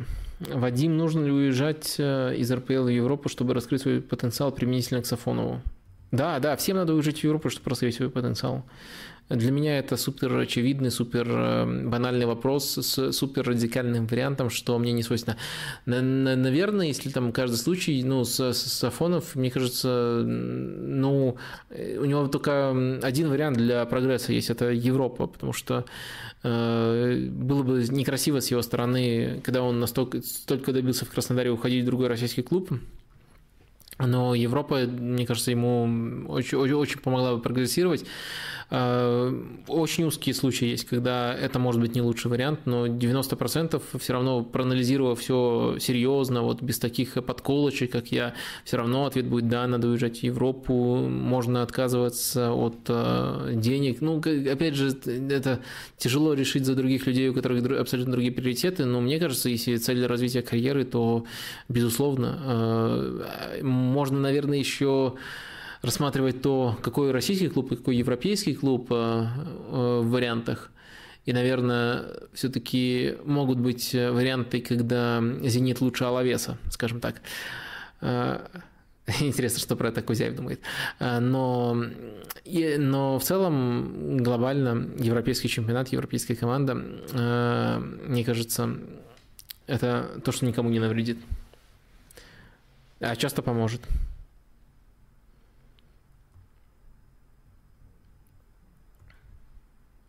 Зиш времен Аякса творил магию через дриблинг и рискованное решение, но в ОПЛ у него получается показывать только трудолюбие, прессинговать. Как думаешь, он раскроется в Англии или пора расставаться? А, ну, у Челси много футболистов на этой позиции, и Зиеш а, нестабилен. Согласен с вами, что Зиеш формально получает а, в большинстве матчей, иногда его использовали на левом фланге, но в большинстве матчей получает удобные условия, но не ту среду, которая у него все-таки была в Аяксе. Э, наверное, опять же, если будет хорошее предложение, если учесть э, его потенциал, что он может, и как часто он играет, и что он показывает в Челси, наверное, смена обстановки ему бы не навредила. Как ты считаешь, э, а, это, это я сам к себе на, на, на, на ты перешел. Как вы считаете, последние два сезона можно считать спадом в игре Терстегина? По моим визуальным впечатлениям это так, а в конце прошлого сезона он вообще пропускал практически все, что летит в створ. Э, да, можно. Э, это не какой-то э, не, не какой-то регресс, чтобы он стал там совсем плохим вратарем. И, наверное, он из по, по совокупности всех качеств из топа не вылетел, но он там уже явно за первые места не борется. И у вас очень, очень, мне кажется, ваши впечатления очень хорошо совпадают, в том числе с тем, что мы можем проследить через цифры. Действительно, именно два сезона последних мы наблюдаем далеко не такого стабильного Терстегена, и Терстегена, который даже пропускает дольше, чем, больше, чем должен, исходя из моделей, но в любом случае даже на этом отрезке у него были куражные матчи, но все-таки, если все-все-все сопоставить, то есть очень серьезные к нему вопросы, и при том, что уникальные качества никто у него не отнимет, шикарный современный вратарь, но именно шот-стоппинг в последние сезоны у него проседает.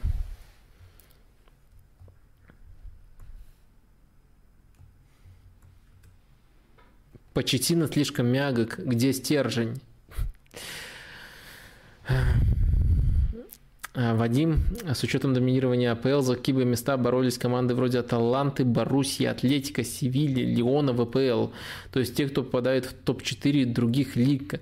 Думаю, что это уровень Вестхэма и Эвертона. А, ну, совсем а, такой совсем теоретический вопрос. А, хорошо. А, э, простите меня, но отвечу тогда вопросом на вопрос.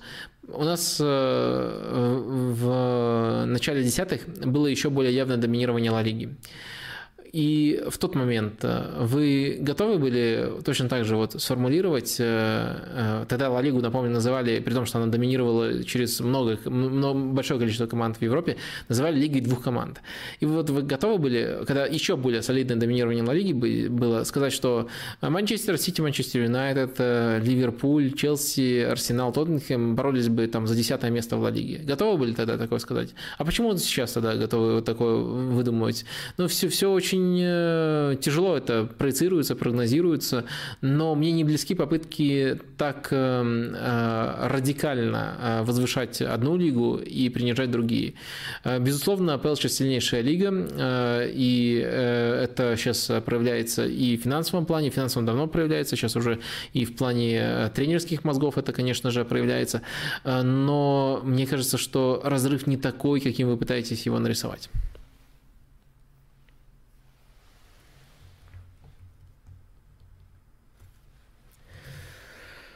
Э, я посмотрел просто на часы и увидел, сколько мы с вами сидим. Мне казалось, что просто, э, просто там полчасика прошло, а уже на самом деле очень-очень э, долго. Так, давайте, может быть, еще несколько вопросов из тех, которые я отложил изначально, и перейдем к финальным рубрикам. Перед этим я вам по традиции 600 человек еще смотрит, замечательно. Напомню, что есть кнопка лайка, можете ее жмякнуть.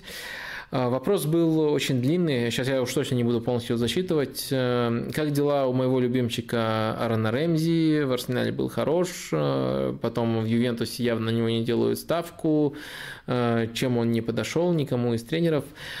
Ну, тут нужно, если уже погружаться в эту больную для меня тему, нужно раскрывать, во-первых, самый стартовый момент. Мне кажется, момент прихода Рэмзи в Ювентус, он был, к сожалению, ну уж совсем не оптимальным, а, потому что он приходил, когда, а, когда тренером был э, Макс Алегри, то есть э, сделка была уже обговорена и финализирована, когда тренером был именно Макс Алегри. А, при этом к концу того сезона, до того, как Рэмзи еще дебютировал, Алегри уже перестал быть тренером, и я, кстати, вот писал тогда текст подробный про то, как Рэмзи может вписаться именно в Ювентус Алегри, и в Ювентус Алегри, где еще были адаптации под Криштиану Роналду, и как он этим адаптациям может помочь. Но потом пришел Сари, и это абсолютно другой футбол, и это абсолютно другие ориентиры в полузащите, и мне кажется, у Рэмзи при Сари тоже был один хороший отрезок в феврале-марте вот того сезона, но потом еще э, ударил коронавирус в не самый подходящий момент. В общем, одно несчастье за другим было. Вы можете сказать, что это отмазки, но я пытаюсь э, э, такую всестороннюю, э, такой всесторонний анализ применять абсолютно к любому футболисту. За Рэмзи я слежу чуть пристальнее, может быть, поэтому я э, подробнее э, и более понимающе отвечаю, потому что я с самим фактом провала в Ювентусе я не спорю и близко. Он не реализовал свой потенциал, он не подошел, но я просто пытаюсь нарисовать обстоятельства, ведь за этим и задавался этот вопрос. Вот такая ситуация сложилась, потом, потом уже был сезон у Пирла, и все это усугублялось эм, э, наверное, еще более важной проблемой э, травм. И совсем удивительно это выглядит на фоне относительно недавней цитаты Рэмзи. Этой осенью он говорил о том, что э, так немножко даже потрунивал врачей Ювентуса о том, что, смотрите, в сборной Уэльса все так, в Ювентусе все так, и, может, есть какие-то вопросы к врачам. И Тяжело с ним не согласиться. За сборной Уэльса он всегда в порядке, он э, намного чаще готов играть. Я не думаю, что тут дело в каком-то патриотизме, я думаю, это вопрос физической готовности. И, видимо, чего-то очень странного в плане физической готовности от него требуют. Э, и именно в плане его подведения к матчам в Ювентусе недостаточно правильный, недостаточно индивидуальный подход, либо гениальный подход у врачей сборной Уэльса. Потому что, если посмотреть, там даже Гаррет Бейл практически всегда играет. Нужно, короче, изучить врачей сборной, сборной, сборной Уэльса, что они там применяют, что они там дают футболистам. Но в Ювентусе определенно этого не хватает. И это, наверное, самая глобальная всех этих проблем. И то, что вот среда постоянно менялась, так что сам факт провала я не оспариваю, к сожалению, это действительно так. И сейчас Рэмзи для Ювентуса это не ликвид, футболист с неоправданно завышенной зарплатой, от которого хотелось бы избавиться. И посмотрим, э, куда дальше его занесет. Мне бы тоже хотелось, чтобы Рэмзи сменил обстановку. Но просто я считаю, что вообще в любом случае нужно все обстоятельства изучать. Я постарался вам предоставить эти обстоятельства по Рэмзи. Это, на мой взгляд, именно контекст провала, а не оправдание, не попытка объяснить, почему это не провал. Потому что с тем, что это провал, э, я не спорю, на самом деле. Ой, был еще длинный вопрос, как я, как я отношусь с примерами. Прямо тоже можете посмотреть, изучить, как я отношусь к идее начисления очков согласно разнице мячей э, в матче. Э, то есть команда, которая с большей разницей побеждает, э, получает дополнительные очки. Я негативно к этому отношусь потому что мне кажется, что это даст еще большее преимущество большим клубам в борьбе за любые пограничные места. И э, с одной, с одной стороны, да, хочется, чтобы в футболе все было максимально справедливо, но у нас же есть помимо э, рендома, помимо несправедливости на поле, еще больше несправедливость в пользу больших клубов за пределами поля. Поэтому вознаграждать их еще формулами, которые будут э, способствовать их э, успеху, э, я бы не стал. Но тут еще также пишется, что команда, которая проигрывает, э, теряет дополнительные очки, то это еще более спорно делает предложение, потому что в таком случае даже стимула играть более, в более атакующий футбол на самом деле не будет, потому что это может быть точно таким же стимулом не рисковать, а писать потерять эти очки. Так что не готов я разделить это предложение. Спасибо, что всякие необычные интересные штуки на обсуждение выдвигаете. А, так, э, сейчас еще было два вопроса про персональный прессинг. Давайте вот э, их э, тоже обсудим. Э, почему сейчас стал так популярен персональный прессинг? Ведь э, зональный э, как раз и пришел на смену персональному. Почему сейчас ситуация меняется? Ну, во-первых, он не стал так популярен. Он популярен в рамках отдельных матчей и в рамках отдельных команд. Все равно намного больше команд, которые прессингуют в разной манере, но согласно зонным принципам. Во-вторых, почему он в целом возвращается? Потому что раньше то, что, то, с чем вы пытаетесь сравнивать, то, то то, что великий э, тренер Эрнст Хапеле называл, э, если все футболисты будут играть в профессиональную опеку, то у меня будет просто 11 баранов. Э, сори, если что-то нечетко, но у него именно такая формулировка была, точно с животными и точно персональная опека. В общем, это касалось игры на своей половине поля. То есть, как легко манипулировать персональной игрой на своей половине поля и почему это начало отмирать. Когда мы говорим об игре в схеме на своей половине поля и об игре персональной на чужой половине поля и о моментах перехода одного в другое, это абсолютно другая картина. Именно этим пытаются заниматься сейчас и Аталанта, и Лиц, и другие команды, которые с этим ассоциируются. И причина, о которой вы спрашиваете, это то, что теперь э, есть э, команды, которые эм, э, похожие, даже не те же самые, но похожие механизмы применяют у чужих ворот. Это абсолютно другая цена ошибки, это абсолютно абсолютно абсолютно другой риск. И мне кажется, что вот с этим в первую очередь э, связано. Э, если э, раньше они давали продвигаться, продвигаться, и кто-то пытался таким образом принести на своей поля, то сейчас это в абсолютно других зонах прослеживается. Но это, наверное, связано еще с глобальным трендом на то, что в целом прессинг развивается у команд на, на то, что футболисты стали намного более выносливыми, и это позволяет в том числе меньше ошибок в рамках этого базиса допускать. Но в целом, мне кажется, главное это сдвиг э, игры таких команд на чужую половину поля, а на своей половине поля они стараются уже в намного меньшей степени использовать эту концепцию.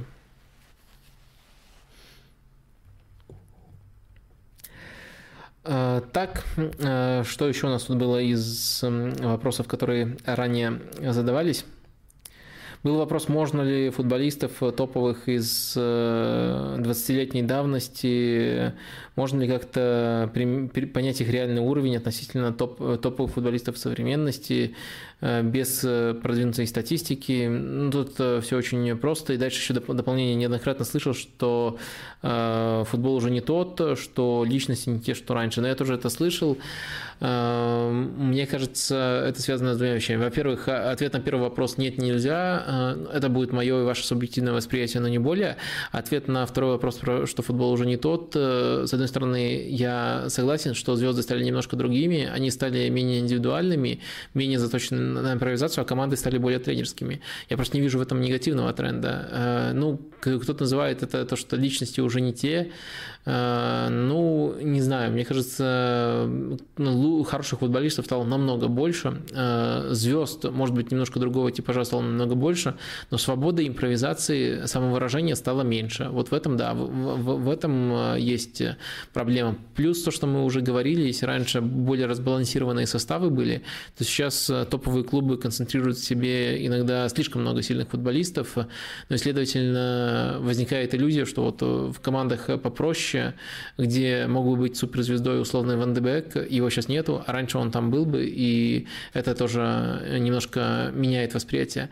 Но в целом, э, мне кажется, меняется вот в том-то дело, что меняется именно восприятие. То, как мы лепим звезд, то, кого мы считаем звездами, а не то, э, сколько их э, становится. Их задачи меняются, но не их количество. Э, так, Последняя порция ответов на вопросы из чата, и будем выходить на финишную прямую. Так. Что, на ваш взгляд, привлекает Пепа в Кайле Уокере? Физическая мощь, прорывы, скорость. Он никогда не был самым умным бэком, скорее физически одаренным.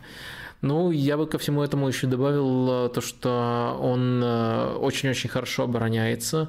Э, в том числе один в один. Э, у него э, есть также очень хороший навык переключаться из крайнего защитника. Он у Почетина был просто футболистом, который закрывал бровку в такого скрытого дополнительного центрального защитника.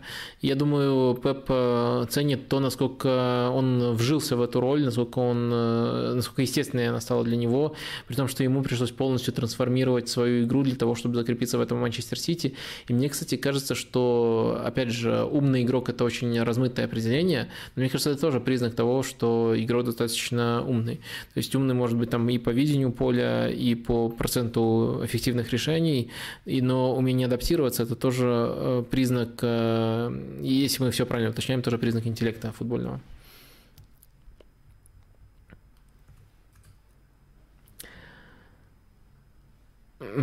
Простите, э, немножко шокирован вопросом. Вопросом, планируете ли снять э, документальный фильм про детско-юношеский футбол в нашей стране со сравнительным анализом с передовыми странами? Нет, не планирую. Это очень хорошая идея, но это не моя специализация. У меня на это совершенно нет времени. Простите, пожалуйста. Если кто-то такой фильм снимет, э, я помогу фидбэком, постараюсь еще помочь, если он будет хорошим продвижением. Интересно, как ты оценишь, эм, интересно, как ты ценишь Роджерса. Знакомые фанаты Лестера от него плюются, считают его очень консервативным, э, неспособным меняться и подстраиваться. Ну, знакомые фанаты Лестера. Эм, как, как, как, как, как там дела у Клода Пюэля? Давайте, давайте вернем э, Клода Пюэля. Или кого? Э, Шекспира, он там как раз-таки как хвостик за Дином Смитом ходит из клуба в клуб. Все познается в сравнении. На, на, на мой взгляд, э, э, кстати, тут интересно тоже мнение и фанатов Лестера, потому что у них будет эмоциональная краска. Если говорить о качестве футбола, э, Роджерс построил самый сильный Лестер в истории. Лестер чемпионский, он играл совершенно в другой футбол. И Лестер, у Лестера не было просто опции продолжить играть в такой футбол. Лестер, к Лестеру стали иначе относиться, и э, ему, ему нужно было адаптироваться. И никто и близко, ни чемпионский тренер, ни его помощник, ни э, Клод Пюэль и близко не приблизились к тому, чтобы э, провести эту адаптацию. Роджерс провел ее блистательно. Он сохранил и элементы, которые невероятно удобны в арте, и новые добавил, э, и футболистов дорогих, которые дорогие для Лестера, которые еще ему приводят, внедряет. Так что Блин, ну, на самом деле, самое, возможно, даже не стоило отвечать, потому что вы не привели ни одного аргумента. Вы привели просто болельщики Лестера, уважаю, люблю тех, кто болеет за такие клубы, но аргументов нету, как я могу на это серьезно отвечать? Могу только эмоционально сказать, что нет, Роджерс хороший. Э, даже не Роджерс, а сейчас будет эм, признание, я, я, я люблю его вне стримов называть Броджерс. Мне так нравится это прозвище, Брэндон Роджерс, Броджерс. Броджерс хороший. Э, так, что еще есть? Ожидания в матче Манчестер Сити ПСЖ, когда он будет? На следующей неделе вы что такое спрашиваете? Я, передо мной еще уикенд, а столько всего посмотреть, а я вообще не думал про этот матч.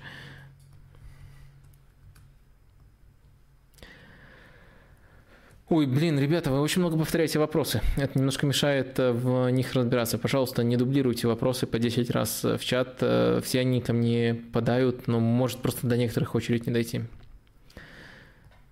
Э, перспективы Нуна Мендеша, он останется в ПСЖ? Думаю, да, останется. Хороший крайний защитник, хорошо подходит системе Почтина. Если Холланд хочет стать успешным великим футболистом, то ему нужен Реал или Бавария, а тут вопроса нету. Ну, круто, спасибо за мнение. Какой игрок нужен в полузащиту в пару, в пару к партии? И какого форварда купить Арсеналу? Я болею за Арсенал с 2006 года. Арсенал вперед. А я болею раньше. Ну ладно, э, это не важно. А, мне кажется, что в партии не надо никого в пару покупать. Партия должен быть единственным опорником, а рядом с ним должны выходить Смитроу и Эдегор. Когда у Артеты хватит яиц для того, чтобы этот вариант развивать, тогда Арсенал, мне кажется, станет намного более интересным в плане стиля. Но в то же время сейчас есть результат. Сейчас вопросов к Артете не очень много. А, вопросы по качеству игры присутствуют. Посмотрим. Может быть, ситуация вынудит его использовать такой вариант. Но если вы просите мое, моего мнения, то я я вижу вот такой вариант, а никого покупать не надо.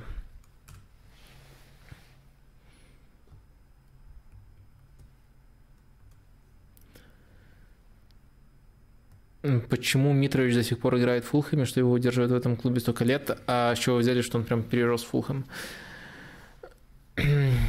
Так, про Галцерай вопрос э, в этом сезоне, но я видел их только против Локомотива. Э, пишут, что сильные дриблеры, да, согласен, но я мало видел, так что уверен, если вы спрашиваете про Галасарай, вы его видели больше, так что, простите, это мой принцип, не отвечать, если там, если, если не видел лично, не, не ориентироваться на какие-то тексты, описания, э, вот именно на то, что э, сам пощупал таким образом. Как вы думаете, сможет ли в Арсенале заиграть Ван де Бек? А есть такой э, слух. А, интересно было бы посмотреть на это. Очень интересно было посмотреть. Мне, мне кажется, ну, шансов, чем в Юнайтед, у него больше заиграть. Хотя не сказал бы, что это у Арсенала теперь самая проблемная позиция. Мне кажется, нужно было выбирать Эдегор или Ван де Бек. Ну, вернее, тогда такого выбора не стояло, но либо ты не покупаешь эм, Эдегора и потом пытаешься купить Ван де Бека, либо сейчас не покупаешь Ван де Бека. Так что думаю, что э, не супер вариант для Ван де Бека, но было бы интересно. А, так, ладно, э, давайте сейчас э, я посмотрю, сколько вас еще тут. А, почти 600 человек держит за это планка, но огромное вам спасибо, уже почти 3 часа, 2 с лишним сидим, а вас так много. Я напоминаю, что есть кнопочка лайка, и перед э, тем, как перейти к финальным рубрикам, все-таки Сегодня уже много всего обсудили, мало было тем, много было вопросов. Перед тем, как перейти к рубрикам, я снова вам напомню про э, спонсора э, нашей, э, нашей трансляции, хотел сказать, нашего стрима. Это Лига ставок, да, как вы знаете, появился вот на последних выпусках у нас спонсор, и у них проводится очень интересная акция. Эта акция называется «Джекпот». Если вам это может быть потенциально интересно, загляните в комментарии. Ну и ранее на стриме я уже рассказывал о деталях этой акции, так что если это про вас, то может быть вам будет интересно в этом поучаствовать. В общем, ссылочка в описании, все это присутствует. Давайте теперь глотну водички, и у нас осталось еще 4 рубрики.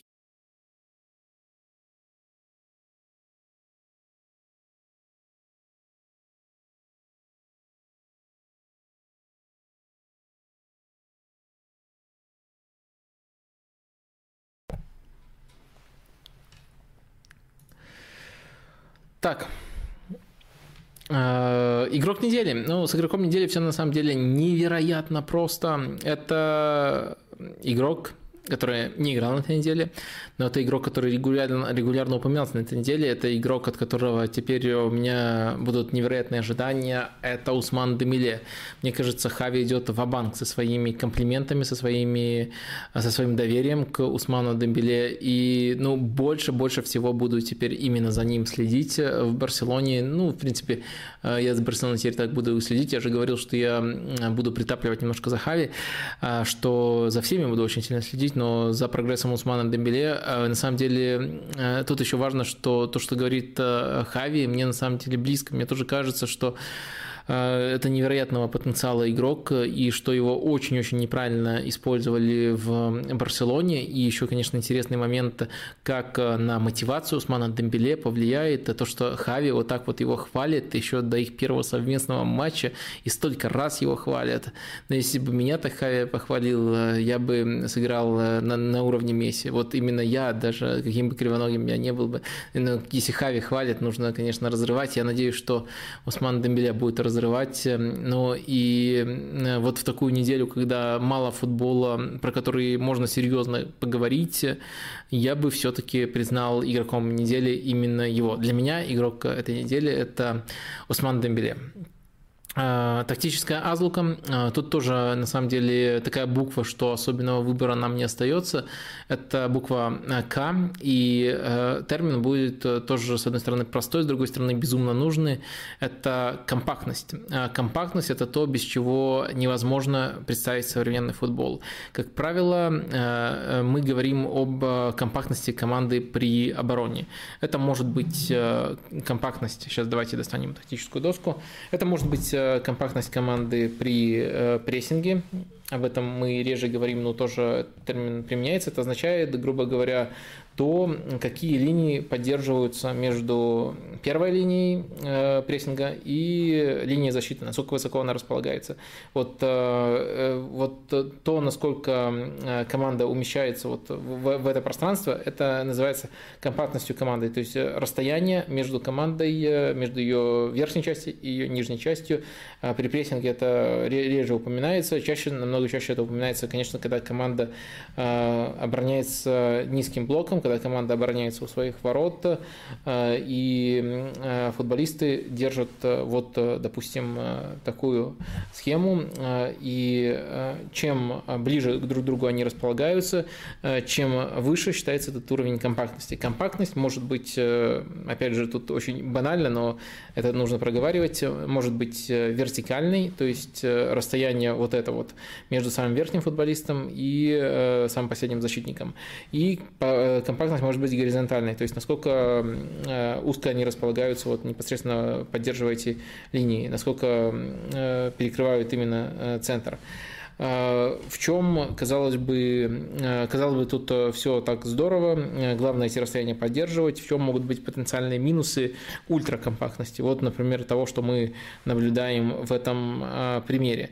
Дело в том, что всегда в оптимальном сценарии нужно соблюдать, ну, нужно даже не соблюдать, а разрываться между, между давлением на футболиста, на то, чтобы не оставить футболиста, который около тебя свободным, и поддержанием вот этих вот линий. То есть в идеальном сценарии футболисты располагаются так, что кто-то вот из ближ, ближ, близко находящихся футболистов готов перехватить мяч, но если последует передача вот через эту опасную зону, но в то же время есть готовность и накрывать футболиста. Если кто-то накрывает, то э, дальше это пространство заполняется и компактность дальше поддерживается.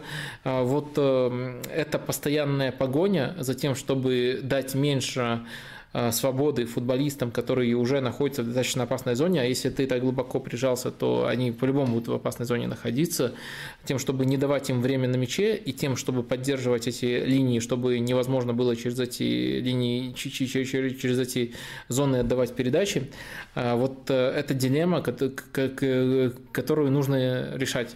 То есть немножко жертвуешь компактностью и получаешь плотность в игре против оппонентов, либо наоборот э, Э, играешь менее плотно, но максимально компактно, Э, можно делать ставку на что-то одно и уповать на то, что у тебя будет либо идеальная схема, либо максимально плотная игра, и тогда насколько хорошая у тебя схема уже не сыграет роль, потому что ты будешь отбирать мяч еще раньше, чем последует эта передача.